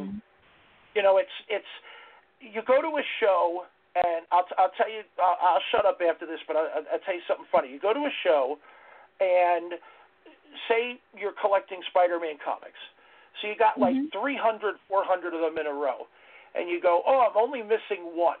What what was it? Uh, 112. I'm missing that one. Okay, so you go to a show, you walk up, there it is in the bin, 20 bucks. You don't remember the name of the dealer. After a while, you don't even remember the name of the show or even how much you paid. You just turn around and say, "Oh, look, I got all four or five hundred of them in a row. I just got the last one. This is amazing." That's it, plain and simple. But if you go to a show and you say, "Oh, I remember that guy. He was fooling around on camera with me. He was pretending to bite my al- my mm-hmm. arm, or you know, he did a card trick at the table. He gave me all this free stuff." Blah blah blah blah blah. It's those memories that people take home, and I think that Right. that's a, a connection that's going on in the industry right now because a lot of artists say that they're friendly, or a lot of entertainers too. Because I, I actually know a lot of re- uh, actually wrestlers are fantastic at shows, but I know a lot of entertainers that just sit there. They rest on their laurels. They look good off Right. camera. They got long hair and the tattoos, and people want to take their picture and have all these illusions. And they get there, and it's like stand up, Yeah. take a picture, forty dollars, go home. You know, and it's it's Exactly. cut and dry. The managers and the handlers kind of ruin it the, for them. But when I go to shows, I give people memories. I fool around with them. I talk to them, and I have a good time. And I've done all kinds of silly things. I throw things at people, and people throw things back. And I have a seven foot tall cat in costume that walks around at shows and takes pictures Yeah, with Mac. people. Yeah, Yeah, based Mac. my comic. Yep. Yeah. Mac is a Mac is a real life cat too. And Oh my uh, God, that's good. and, and the thing is, is that people from all over the world ask me for my cards. Do you have the Mac card with Gene Snitsky, the WWE wrestler? Do you have, you know, the Mac card with the Batman? Um, a, a friend of mine, uh, David DeVenter, plays an Adam West-looking Batman. He's in, insanely close. And Wow, there's a picture of them on a trading card, and people go nuts for that. I've actually Mm. run out of cards because people request them so much. Japan, Russia, China, all over the UK, all over the United States and Canada, even in Mexico. People ask me for the cards. I mail them out all the time for free. All I ask is that you cover postage. You can have as many as you want. And Right. Wow. you're No, gone- that's yeah, I, I have a lot of fun. And then on the back of every card, you can download free comic books online. We made a couple of comics, never to be in print. They're only for free, so people can Oh, go wow. online and free. And um, you know, it's just the way I am. Uh, Promotions was a big deal for me when I first Right. started doing advertising and promotions years ago. I was learning from guys who were in their heyday in the 50s and 60s and they were Right. telling me stories about the 30s and 40s, the radio plays and the, the, the you know the Lone Rangers and uh, joining Captain Midnight's club with the Dakota ring, all the way down to collecting the, the you know collecting uh, uh, the Campbell soup labels and you know blah blah blah campaigns like you know what Ah. would you do for a Klondike bar and on and on and on. We're born like that, Mhm. and Oh yeah. that's a big deal for me. I think that those are the best kind of promotions. There was com- it was community interaction. It was public interaction. That human quality is so lost now. Every commercial is all about sell, sell, sell. Back then, they didn't have to say the word sell or even mention a price. They just made you buy. They just attracted Right. you. They entertained you. Right. Santa Claus Santa Claus riding the razor the electric razor down the you know down the the slopes the old Yep. Norelco or I remember that. um you know the Budweiser Clydesdales people went Right. nuts over that Yeah. Hess trucks. Mm-hmm. yes yes those were gorgeous as a matter of fact my friend has every one including the Hess helicopter which is like incredibly hard to get But Wow. all of all of those things are amazing. All the McDonald's mm-hmm. toys when they first started, Yeah. they were just mm-hmm. dumb little things. just dumb mm-hmm. little things. But the thing is, is that it was public interaction. You you didn't Well- just go to Burger King. You wore the paper crown like you were the king. Right, right. And I think that's know? what's wrong with a lot of the things today, especially with that are trying to uh, make it in film and stuff. And they would approach this in an old-fashioned way of just saying, "Hey, let's do this charity, blah blah blah." They would probably see numbers rise. I mean, because that's the way it used to be. Yeah. You know, you make Well, differences. You, you gave away Much to stuff. my wife you- and my agent's dismay, I give away too many things, and I I talk a little too much. I fool around a little too much. You know, settle down. Don't do that. You know, all of a sudden get up and start fooling around with somebody, or let's take a I picture. get it looks like it looks like we're punching each other, or it looks like I'm biting them, or or blah blah blah. Always point at the camera. Always a surprised look. Always stupid, fooling around. Uh, I'll write things on. I have a print that I write on. It's a picture of Hulk, and he's it's it's great because it shocks people. It's a picture of Hulk, and he's spanking a girl, and mm-hmm. I always put like you know spanks for the memories, no buts about it, you know, you know stuff like that. You know, don't make an ass out of yourself, things like that. One guy bought a piece of artwork from me, and he was hysterical. All he can, he would laugh at everything. Like you know, uh, the pause between the jokes made him laugh. He was he thought everything was funny, and I signed. I said, "Have a great day," and then underneath, "You big jerk," and he thought that was hysterical, and he contact with me all the time, you know, and things like that. You can't, you can't buy that. You can't Right. buy that right. unfortunately today it's it's you know you know ten dollars a piece three for twenty five you can't buy a good memory you can't buy you know stuff like that anymore.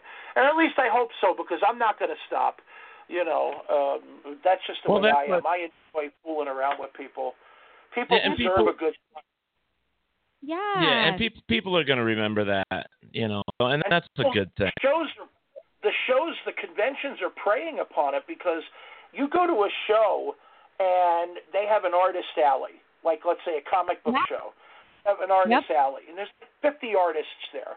I have a spider-man you have a spider-man someone else has a spider-man. Hey we all have one. You know big deal. It's like it's like when you go to a mall and 50 clothing stores are next to each other you know and like a frog you're going from pad to pad.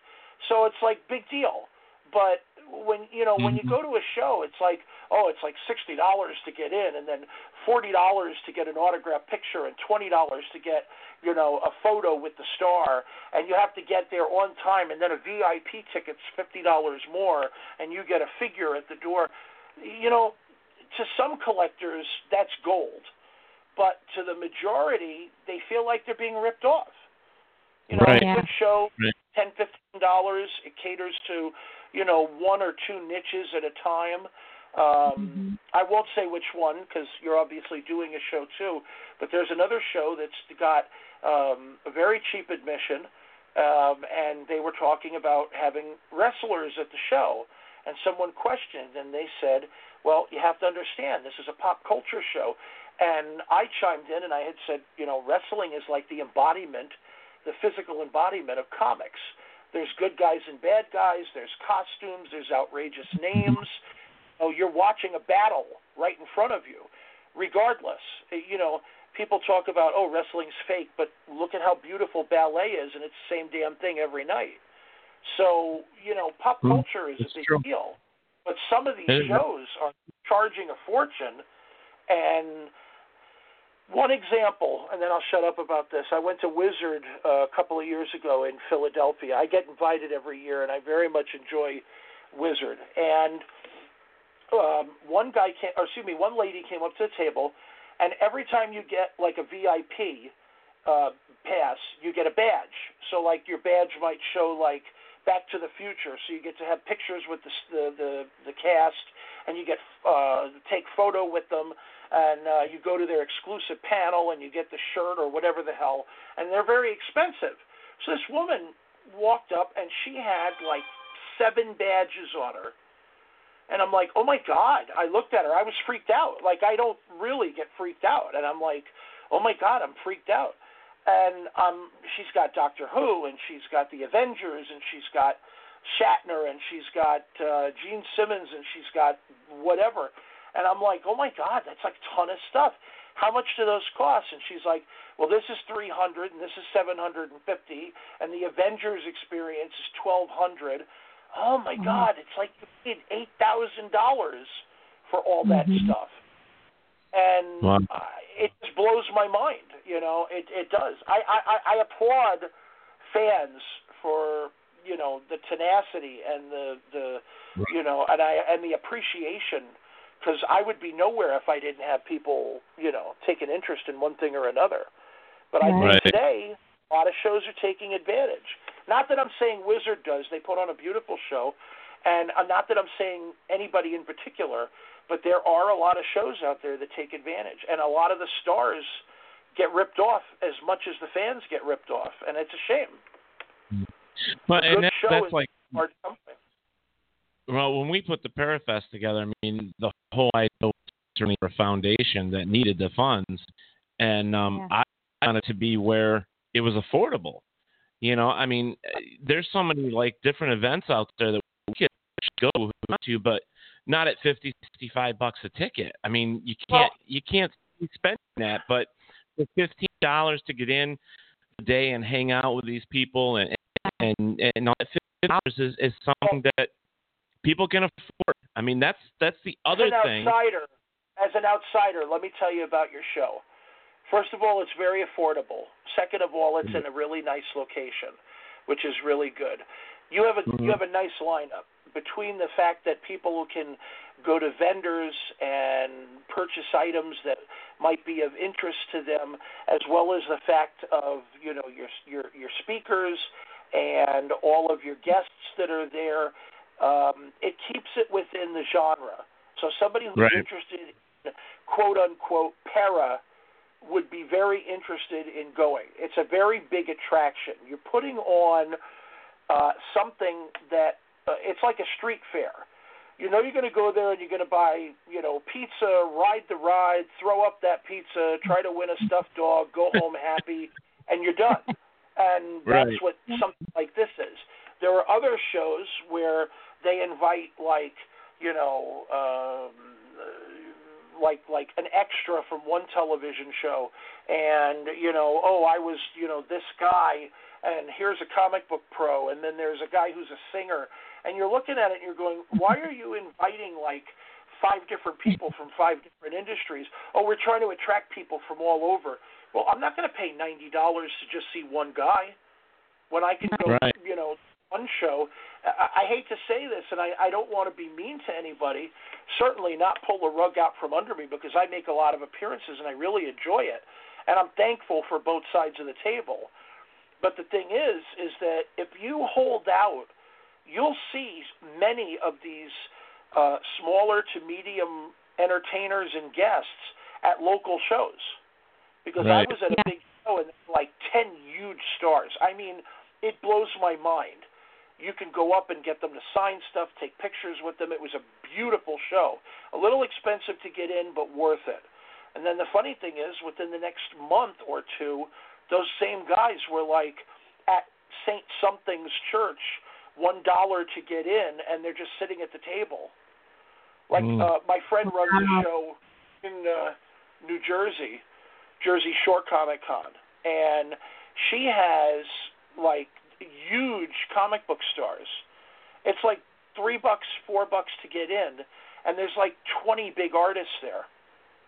You could go to the same type of lineup for like forty, fifty dollars to get in. It's amazing. So, yeah. it, you know, it's upsetting in a way. Uh, I appreciate fans more. You know.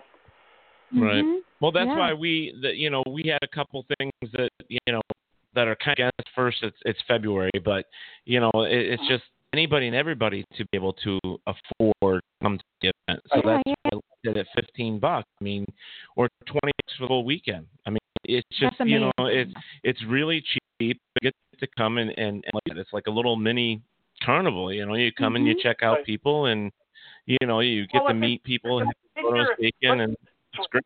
if it's in your interest range, any show, no matter how much you pay, is worth it because if it's in your interest, Right. fans will crawl through broken glass to get something that they want, regardless of what it is. Your show is I agree. affordable, very super focused, and I think that's a, a, a great attraction. And uh, it's it, it, to me, it's well put together. I've seen the site a number of times. It's well put together, and Bigfoot stripping is the best thing of all. Wait, what did you say? The That's so hysterical. before we before we run out of time, I mean, I you have a ghost story or Well, I ran out for- of time a long time ago. I can't wait to meet you, Rusty. You sound like so much fun. In. And, uh, He yes, fits in he with does us. fit in with quite well. Yes, yes, yes, he does. So you had a you had a ghost story for us? Oh, yes. I have to tell you something. It's pretty cool. So, this was a couple of years ago. Now, I have to set it up for you. I was born in a, to a humble family in a log. No, I'm just kidding. Um, I have a, a really, I have a really bad back injury that I had gotten from wrestling. So it causes me um, a lot of problems with walking, and, and my right leg I bandaged up. So it's it's a little hard. So I sleep sitting up. So we converted our living room to a bedroom so that we didn't have to walk the stairs every night, you know, for the master bedroom. So this is a very old house that I live in in uh, Pennsylvania, and we were it was it was about two in the morning, and I have a terrible time sleeping, like terrible time. So I'm sitting there in the chair, and I got the blanket over me, and I hear some noises, and I'm thinking, you know, goddamn cats, you know, blah blah blah. And I look around, and nothing going on. All of a sudden, a, a bright light was on in the room, like a like a haze. And I'm like, oh, damn. My wife's name is Tara. I said, damn, her phone's going off, or one of the fucking cats stepped on the PlayStation button or something, and the TV went on. And I look, and it wasn't any of those things. In the this is a very big room, by the way. Think of a large living room. This is a very big room. We're in one corner, and on the opposite, longer corner, was this bright light, like hazy light. And I wasn't, no medicine. I wasn't half asleep. I wasn't dreaming. I looked over, and it's just this floating haze. And I'm looking at it, and I'm going, okay, this is something's got to be going on. There must be something going on outside. No, the curtains are closed. And I'm looking, and the more I look at this haze, it literally looked like a face, the size of a regular face. It wasn't like a giant face or anything, because then I would have just said, okay, fuck the house, I'm moving. But I looked at, I'm like, I'm like, you know, um, it, there's like a face in there. It's like somebody is in the light, and I was totally like, it, it, it was a little freaky. You know, you keep thinking to yourself, you know, I'm going to get up and attack it, you know, blah, blah, blah. I'm not going to run away, you know, bullshit. So I'm like, looking at it, I'm totally speechless. I turn to Tara and I say, Tara, wake up, look at this. And she wakes up and she looks, and it was gone. Oh. And to this this day, I have tried a million ways to explain it. I thought it was reflections of headlights on the glass of the pictures hanging on the wall. It was the moon. It was the curtains parted in some way. Something went on, like the cat stepped on something or whatever. Nope. It was this literally white haze about the size of a hula hoop, and it literally looked like a, a face. Um, I have to t- make a guess and say it looked like a lady's face in the haze Wow. Hmm. and it it was very unusual to me. I I I, I just you know I would have liked to have said a million things, you know, who's there, you know, or what's going on, or blah blah blah, or you Did know, you- pull out. Did you ever you think know, about drawing it? You know, I I it's it's a very odd it's a very odd thing. It's kind of like you're almost drown and you're afraid to go swimming again, or you get knocked off a horse and you don't want to get back on. For some reason, I just never really had the the ambition to draw it. I I just never really thought about it. You know, I I um, you know I never really uh, seriously draw anyway. But, true. If you draw it it, was that means it's true. It was very odd, very odd. Yeah. I mean, I've seen some pretty unusual things, uh, most of them in the mirror. But I gotta say, this was uh, um, this was very unusual. Hmm. So, So- di- if you think about it, was there one person that it like reminded you of, or You know, that's a hard thing too because I, I, I there was only like the shape. I couldn't Mm-hmm. if I could see more, or if there was more definition. Yeah, maybe. Yeah. Yeah, I could say, oh, you know, it's grandmother or it's mother or it's it's you know someone who was blah blah. You know, you the first thing you think of is oh, somebody died in the house, you know, or something like that. But I, I, it just was a, a strange occurrence. It happened one time. Never saw the person again. Never saw the haze again. Since it was just unusual.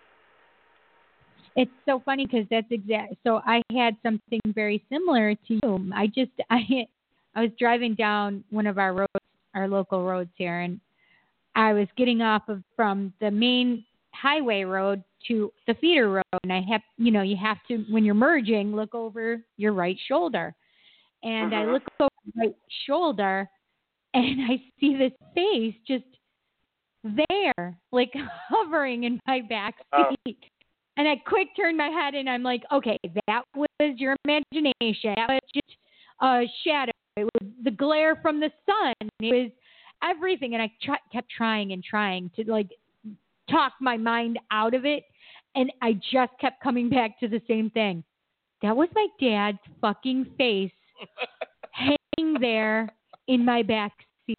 I just saw my dead dad, and I said, "Okay, Dad, if that was you, you need to tell me that was you. You know, you need to use these songs on the radio." Well, it was during a song. It was the same song. I get to the grocery store and I park the car. So I I remind my dad. I said, "Dad, if it was you, you could tell me that it was you." Well, there was a song on when I got in the car, and it was Imagine Dragons, and I'm just near the end of it, and I really didn't pay. I'm like, uh, could this have been my song? And I'm like, because it should be like the first one. And I'm like, uh, I don't know, Dad. I don't, I don't think this is the song. And so I listened to the next couple few songs. Okay, Dad. Now I'm getting closer to home, and I said that wasn't the songs. I said, what, what was the song? Because I didn't get it. Imagine Dragons comes back on the same exact song, Thunder. Wow. In the song, now mind you, I mean it's only been a few songs Right. since it was on, and that doesn't happen. We both know that Yeah. they don't play it within four songs, right? And um, it literally says. So this is what I heard. I was sitting in the back seat. Listen, I can't do the tune.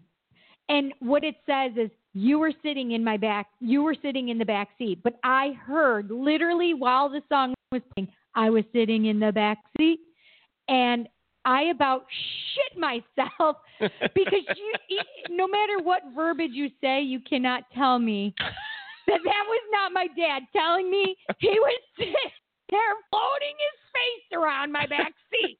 Heather Heather Oh, Palermo, God. she up there. She goes, at least it wasn't Lionel Richie going, "Hello, Okay, so it's the me you're looking for." So the funny part is, last night my son was listening that song. I was on the phone with one of my friends, and and my friend goes, "Is he singing Lionel Richie?" I said, "Hello." there is.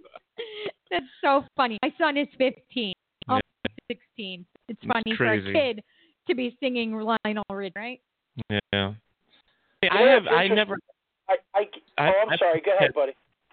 I don't always have. I don't have experiences like that. Like So listen, I wanted. I want. with my I wanted to like, you know, like like the horror movies. You're driving. It's like I'll always like look up in the mirror to see if there's something in the back seat. I do it. It's like okay, so one of these days in this back road, I'm gonna see something. I'm driving. of course, this two hour driving nowhere. Okay, you know, I hear banjos. Um, Listen, and, then, Jesus. and I look up the back in the mirror, and in the back window is I don't know, something terrible is going to eat me or something. You know. Jesus, you're so. I use that and I usually put my floor and I'm driving a little faster. It's like I got to get where I'm going. okay, go ahead. Imagination is a great thing. Yeah. What were, you saying? what were you saying, Rusty? I'm sorry. Getting getting messages from the great beyond is uh, Yeah. something that I always thought was kind of interesting. I I, I actually listen to uh, people who talk about stuff like that. I was eating uh, breakfast one time, and I was reading something, and I see, ooh, but it was my Cheerios. They all circles, you know. So, um, hard part about the hard part about believing in para of any kind, of any kind, is that people associate, you know, they they they think to themselves, oh, it's bullshit. You know, there's no such thing. I never dismiss anything. I I always tell people, um, being in comics, being in in film, has taught me one thing. You don't make fun of somebody else's enjoyment. You don't make fun of someone else's experiences. You can personally not like something, um, but I never, I never crap on anybody's parade. Basically, Mm-hmm. Uh, yeah.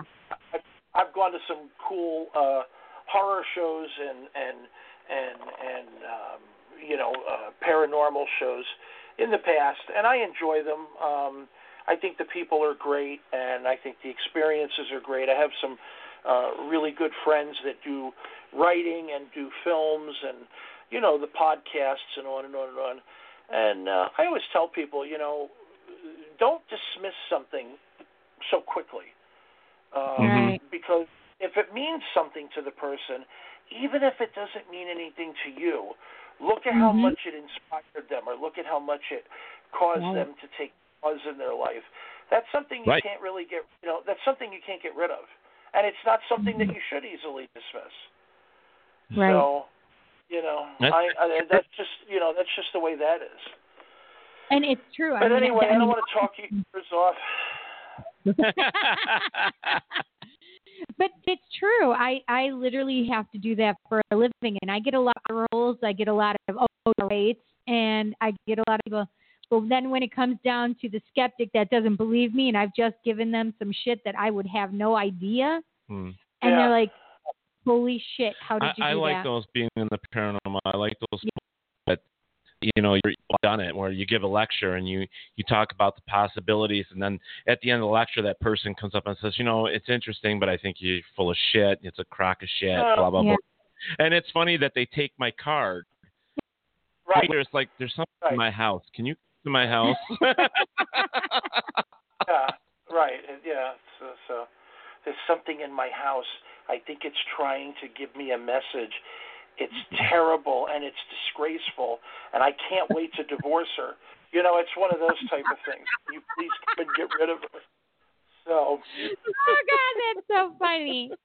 the, the thing is, is the thing is, is that you know, skeptics skeptics are are literally what makes your business better. It Right. If you can just really if you can somebody, uh, if you could disprove somebody, or if you could say something that'll spark an interest. You know, para is one of those topics where there's m- there's there's it's it's like a highway with many lanes. You know, Right. It's, it's going in the same direction. There's there's more to it. You know, I can't say I believe in everything. I've I've literally you know heard and seen just about everything going to shows and being in film, people always, you know, sit around with a beer afterwards and tell ghost stories and on and on and on. Mm. Especially in the theater, when you do theater, there's a lot of, you know, superstition and supernatural things on and on and on. Oh, you know, the ghost of this and someone died here and there was a fire in the mm-hmm. theater. Blah blah blah blah blah. You know, but it's it's it's a tradition it's a strong tradition, and and um, I think that Yes. people dismiss it too quickly. You know, I don't Mhm. dismiss anything. I, I even if I don't believe something, they believe, and that's all that counts. yeah. That's the way I, You you that's the laughing way at I having feel. I listen, I listen to everybody's story. I don't I don't knock anybody. There's no reason to knock people. I agree with Well, that. here's the thing. Here's the thing See, is like you know the back in the in, let's say the 1800s, you know, people would talk. There was there was inventors that talked about certain things, and people would down for it, or you know, whatever. But look at today versus the 1800s. Some of that stuff that they believed in actually came true. You know, we actually have Right. them now. So you Well, can't just toss it aside. You know, past, we've gotten past the, the, the faith and we've supplemented the faith with things like electronics. You know, there was no, Right. you know, meters, there were no recording devices. So when people had experiences back then, they had a genuine experience, and then through oral tradition, you know, they would tell ghost stories, and they would, you know, Oral on and on and on. It was always, you know, the the ghost train, or you know, the the horse that that kept galloping, or the headless rider, or something like that. You know, now obviously they're born from something. You know, it Mhm. could Right. like the story. You know, you caught one that's like six inches long, and uh, pretty soon it's like Jonah and the whale. So then you turn around and, and look at today, and people have the ability of proving and disproving. And obviously, when the speculation comes, you might have the best proof of something, but unfortunately, people's tastes in develop and mature in both directions. So back then, a skeptic could be scared by a story. Today, there are skeptics that, you know, oh, that's disgusting, blah, blah, blah, blah, blah, but yet they'll watch like these gory horror movies and be terribly entertained. I can't watch one of those. They like they they they they just freak me out. But it's funny because I get hired for a lot of, you know, I get hired for a lot of uh, horror stuff. So whatever. I still draw it. I just don't like it. right. Well, you know, I was going to say that like with, with every story, there's there's there's truth. Look at nurseries and stories from the past. I mean, that we were I was raised in every story and every fairy tale. There's a mm-hmm. there's an ounce of truth. So, you know, and I say that a lot. I mean, that's it's true. You never know. Yeah. Listen, there's it's got to there's there's there's the roots are are what makes the plant. You know, you can look at you can look at anything above ground and say blah blah blah blah blah, but it's the Right. roots that tell the story. It could be a bump in the night. Well, okay, maybe it was just a bump in the night, and the story grew over time. But somewhere that bump in the night is something. It was a speed bump. Yeah. actually there were actually there were two bumps in the night and I married her, but um bum. But the thing is is that, you know the thing is is that I never I never make fun of anybody. I, I just don't. It's just the way it is. How long have you been married to your wonderful Tara? Uh twenty one years now. Ah, Nice. that's amazing. Congratulations. Do you have chitlins? Thanks. Was the best five years of my life.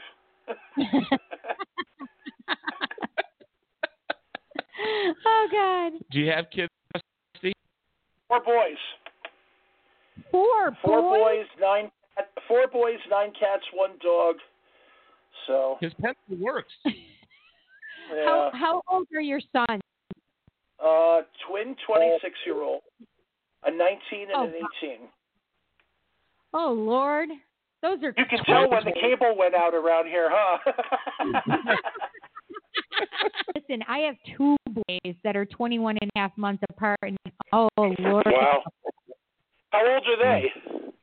They're um my youngest just literally a couple weeks ago turned 14 and my 15 year old is going to be 16 at the end of March. Oh, that's awesome. Great ages. Oh my Great God! ages. Let me This- I love the little ones, but when they get to be teenagers and stuff, it's great because then you can take them every place. You don't have to hold their hand. You know, True. you can have good conversations. Blah blah blah. Um, you Make know, I. I enjoy it. I wish I could push a magic button and go back. You know. Uh, listen, I have a lot of fun with my my. I mean, obviously, more like No Pokemon. well, I do I do like weird, goofy things like Pokemon Go. I play and and I, but I always loved animation. Like Mm. we we grew up with them. I have a 27 year old daughter though too. She'll be 27 and a half soon. Um, God, Oh, you're you don't old look old enough. Thank you so much, Rusty. You're my new favorite. Oh, jeez, whatever. I have an old bitch But she knew I was going to say that. Yes. you know, Heather. Heather. She's Heather's like, I don't have no cats? cat. She she's got nine cats. I, I have a 110 pound Alaskan Malamute. That's my kid. Yeah. No, I have. And he uh, he's 42 years old. Yeah, my boys. My boys do some crazy stuff though. You yeah, know this. Yeah, your kids are They're nuts. they're funny. They're funny kids. Yeah, they they fell off the funny bone and. yeah. You're supposed to say, you see, you're supposed to say, it's like a double take. You're supposed to say, wow, I have some funny kids. That's why I don't have pictures of them in my wallet. They're the best kids ever. I imported them from another country. I can't imagine what my life would be like without kids because I only have a month to live. That kind of thing. Hey, I love my Uh. kids. I found them at the movie theater, and they've been with me since. Yes, yes. I don't know who's mine, but they're mine now. yeah, right. I heard the doorbell. I opened the door, and there they were. They said hi. They were like little stray puppies, little stray kitties. Yeah, with big black eyes. They were the black-eyed children. Maybe they were. No, I'm just kidding. My sons are my, my sons are a handful, and they're quite I popped a pimple, and there they were. we were talking about that earlier in the chat. That's so gross. And it grew up. Yeah. like I, I wish my kids would never grow up. That's why I froze them long ago.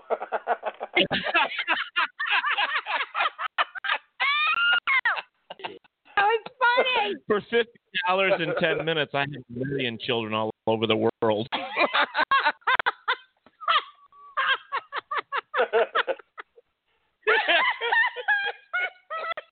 I have I have the best kids in the world. you never hear a peep out of them. They're always in the basement sewing purses.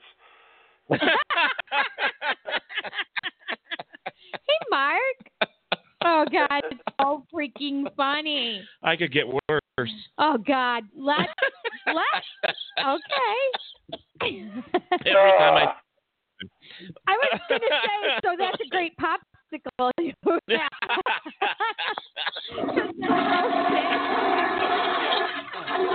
they're Oh, my frozen, God. so they're popsicles, Uh, right? Uh-huh. I'll swallow them, bad bitches. It's like, hey, would you like to come along? I have some candy coated kittens in the van. you, you just need that music from like the ice cream truck. That's what oh, you need. nee, nee, nee, nee. I can't do it. so funny. Oh man. Zippy clown music. There you go, Rusty. oh, cool.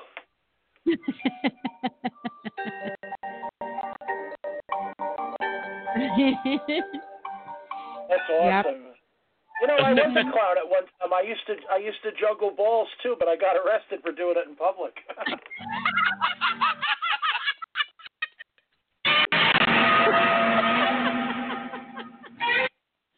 oh God, that was hysterical. There now see that that Rusty is my favorite hero of all time, Godzilla. He really was.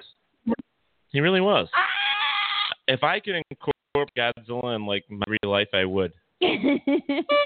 oh, Robert said, "Come out a bit frigid, Ted." Yeah.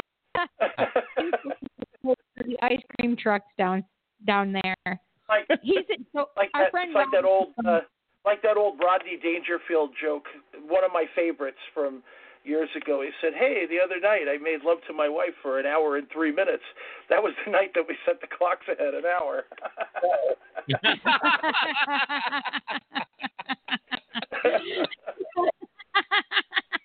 so it's three said, minutes. hey, let's try. She said, "Hey, let's try something new. How about the missionary position?" She stayed here, and I went to Africa.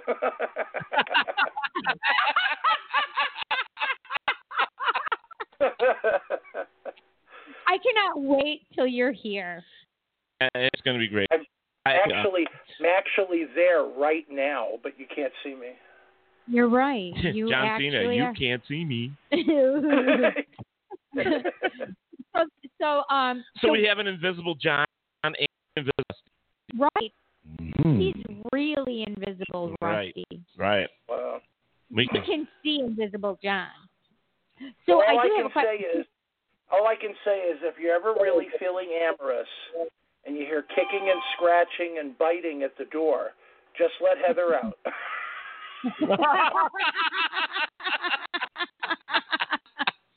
Heather. So I, what, um, uh, Pennsylvania are you in? Uh, near near Scranton, very close to Oh. Scranton. Scranton. So have you been to Gettysburg and stuff then?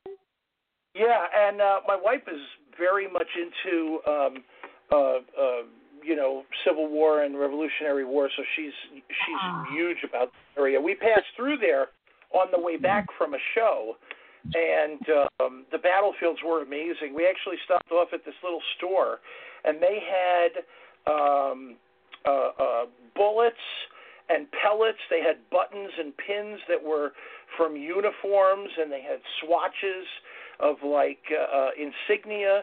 It was amazing, um, all the stuff that they had for sale there. I, I, I incredible. It, it it amazes me all the stuff that you can see and and find there.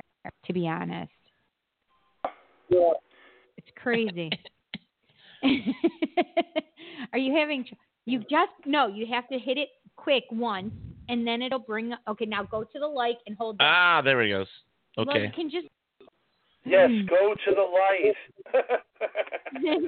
Didn't you ever find that weird, like in the movie, like in the beginning, she's like, "Don't go to the light, don't don't go to the light," and then towards the end, when they have to say, "Go to the light, go to the Go light," to the light, all I Carolyn. can think of is like I always thought to myself, how funny would it be if somebody made a film and they say, "Don't go to the light, don't go to the light," and then you wait a second and you hear some guy trip and fall and be like, "Son of a bitch, I can't see if there's no light."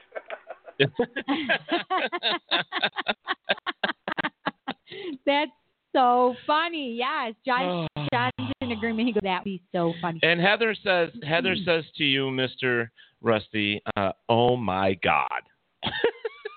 First, she said, "Hello." Is it Not me? just for God. Come on.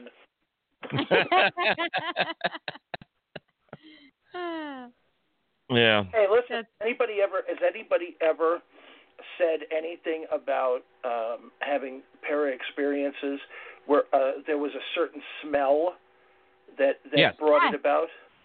Yeah. Yes. I I Yeah. I just heard that the other day. Believe it or not. It was usually Yeah. after chili and beans. You're so crazy. I was at Taco Bell and It was a chalupa, I swear. No, no, no, no, no. Listen, Teddy and I have done investigations together, Yes. and all of a sudden, in You this the- one particular house, I would be like, "Do, do you guys smell that? Yeah, you get either a, an odor of like a perfume Yeah, or perfume, cigarettes, cigars. Yes.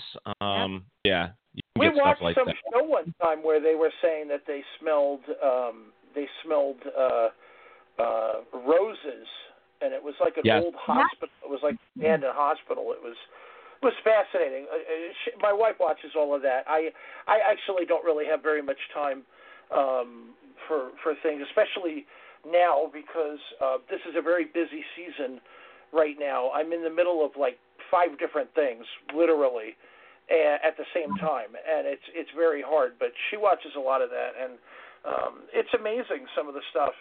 It really is, which is why I Yeah. said I never dismiss anybody's anything. Doesn't matter what it is. Hmm Well, you know, and that's and that's that's the whole thing. That's the way it should be. You know, so Well, it's pretty crazy when several people can pick up that same exact smell at different times. They Yeah, and, weren't and with each other. when you don't when you don't mention it though either, it's like, Yeah. hey, you know, it's like I just went through that room and I smelt that. Did you know? Did anybody else? And they come back and they tell you exactly what they smelt. But you know, like Robert says, whoever smelt it dealt it. So, All right, guys. Well, it is. Uh, believe it or not, it's You're time to go already. We have had Oh. such a great evening with you, Rusty. It's a pleasure having you here with us. Yeah, just I tell me when the show starts. I'm ready now. I'm all warmed. I'm all warmed up. Let's go. I'm ready to go. You're raring now. You're Yeah. raring. I mean, but it's Yeah, I'm raring. certain things. Listen, I just need to say this. Tobey Maguire series was my favorite of the Spider-Man series that that have been out. I know there's what three different ones Right, that have been right. out now, but Tobey has been my favorite, and it's my son's favorite as Well, well. I'll tell you the reason why, real quick. I'll tell you the reason why it was why it was so popular. He didn't just look like the character; he mm. acted like it. See, the thing about Right. doing super films and the thing about doing, you know, comic book films, anything. It doesn't matter if it's the Lone Ranger or it's Batman. Let's take Spider-Man. There's Peter Parker, and then there's Spider-Man in the costume. Batman. There's Bruce Wayne, and then there's Batman. They have different personas. Peter Parker Right. doesn't run around and and fight. He doesn't swing on webs. He doesn't make silly banter. He's a shy kid who's got Right. problems. Bruce Wayne is very uh, demure and very laid back, and then Batman is very ferocious and he's of the night. Finding an actor that has the qualities of both characters and can act them well is is Mhm. what really makes the production special. Because I thought that Michael Keaton playing Batman and playing Bruce Wayne was phenomenal, but I So did did I. not like I didn't like any of the Christian Bale uh, Batman movies. I thought that he was awful uh, with the voice. I didn't think that he acted good as Bruce Wayne. I didn't I think that the Batman was with the watermelon helmet was was good. I thought it was all nonsense. It would have been good if it was the Spider or if it was the Spirit or somebody of the night darker Batman. because the Joker was a terrorist mm-hmm. and it Yeah. all out of character, all out of character, in my opinion. But those Spider-Man movies, Tobey was mm-hmm. both Peter Parker and Spider-Man, and And your art and was fantastic for it. yeah, it was it was phenomenal. It was. I I very much enjoyed. I let's put it this way: talent aside, skill aside, all the BS aside that people say, I was very lucky to be a part of some of the things that I was a part of, and that was one of them. Robert White's like, could you imagine Mr. T Batman? Listen, I've had so Robert and actually Eric was on here, but I think he went and watched Mhm. watched Stitches. Mhm. But Eric was on here, and both of them were saying like uh Tobey Maguire was uh, well. Robert says Toby McCryer. Shut up, Robert. I, you know, I, I wanted to say something about that. It's like, like I, I don't know who is playing Batman now. I do, but I can't think of his name. Oh, um, I don't know. Oh, I'm terrible with. Oh, I know. He played Uh, the Phantom too, or something like that. No, it was um oh Jesus. I know this. Um Matt is his friend. They're from Boston. Yes. Mm. Yes, that's who the last No, one was the for one that- Batman. Af, man, Affleck is the one that's playing now. no, Af, ben, no, Yeah, no, Ben Affleck. no, this came out. It's Affleck, Ben Affleck. and all I can think of is that. Yeah. Bat nipples. all I can think of is that stupid duck, Affleck. Yeah, there you go. But Yeah. yeah. but but and I don't like him playing Batman. I think that Michael Keaton played the best Batman there was. But as Well, an if you go to the yeah. Joker, I think the best Joker that I've ever seen. Heath Ledger. No, no, no, really? no, you no. don't think so? I think he was. He's No, probably number two in my mind. You have Nicholson. Uh, Jack Nicholson, I think, made the perfect, yeah, Joker. I really do. He was really, phenomenal. Think, Yeah. Again, I think the reason that he played a good Joker was because they played. They had him as um, the the character before the Joker, and he was Yeah. a different personality. See, when he was the the character before the Joker, he was a, uh, a gangster. He He was was very raw. He was very selfish. He was very turned into himself, and his Right. Nicholson played that part perfectly in many productions. Then when he put on the facial makeup and he started acting crazy, he was warped from being dropped in the soup and had the Yeah. you know the craziness going on with Jerry Hall as the gun mall and on and on and on. Right, Then he played right. that character, and I think the reason is is because you get a good actor who can do both. Right. And one of my favorite lines by him was, "Wait till they get a load of me." Wait I love Yeah. that. Yeah. You know, I, I thought that, I often say that in front of the mirror, but then I close my robe real quick. So. I'm sorry, but I Uh, love Heath, Heath Ledger Heath too. Ledger was good. It's too bad that they took his life. So, you know. Well, he the only thing that I didn't, I liked Heath Ledger as a as, as a character. I thought it was great, but I didn't like the way that the Joker was written in that movie because to me, he was a terrorist. The Right. Joker was the Joker is a fiendish and devilish person. He he basically Right. kills to get people out of his way. He does crazy things that cause killing. He he does things to get at Batman. He's Batman's alter ego. That's Right. that's basically the way it is. You know, Batman is very somber, and you know, here he is, why so serious? You know, blah blah blah. But it was a very big turn, and it, it didn't jibe with me. I looked at it and I said to myself, you know, everything that he's doing is so counter what Jack Nicholson, Cesar Romero, blah blah blah, even Mark Hamill did as the Joker. Mhm. Well, I know that don't the know. Joker was on on on Suicide Squad. I, I thought the Joker there was terrible. I didn't like Well, I him don't like whatsoever. of. All that new stuff, all that new stuff just burns me. I don't like any of that stuff. I, don't, I haven't even. I, I don't like it. I'm sorry, but I just think that um, this is a conversation for another time. But I'll be honest with you, I just don't really care for modern stuff.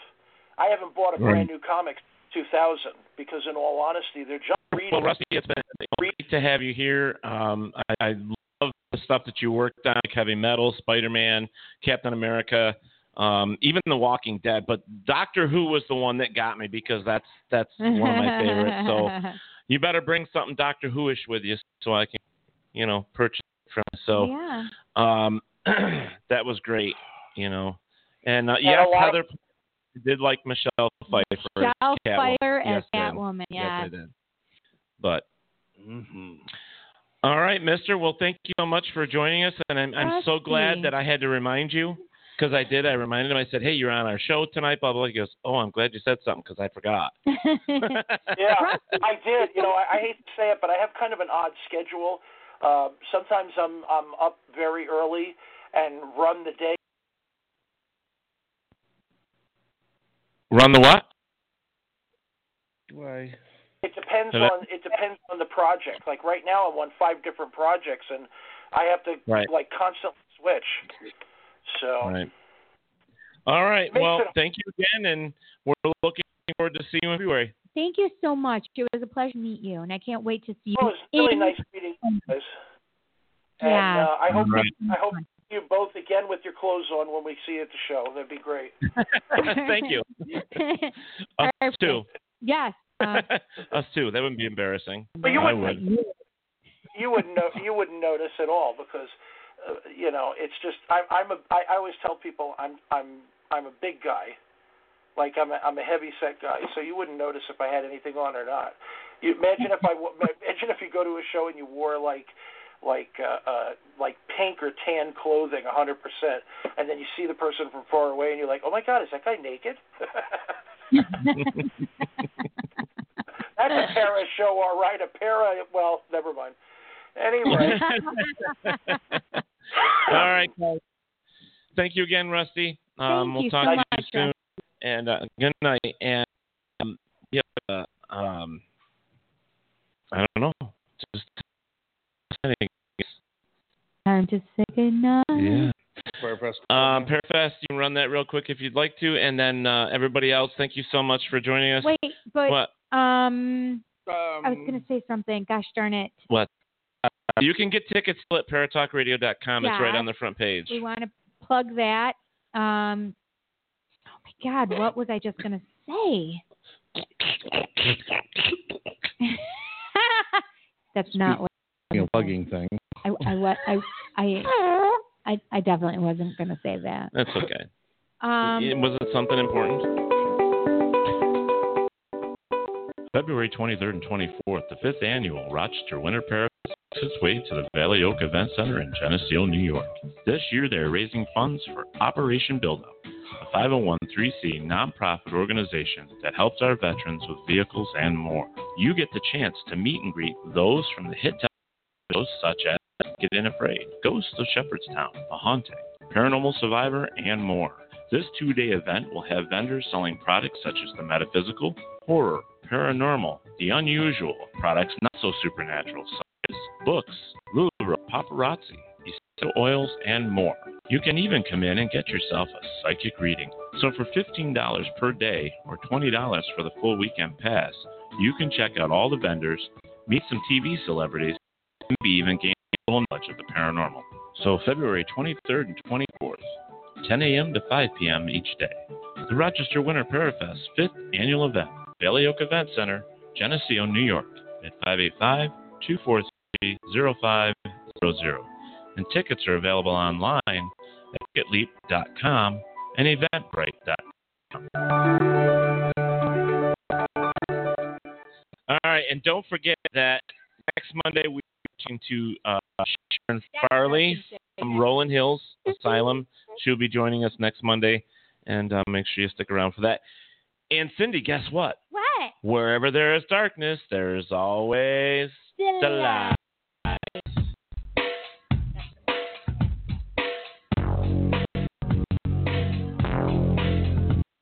You've been listening to Paratalk Radio with Ted Wolf and Psychic Cindy. Catch us next Monday when we bring you another fantastic.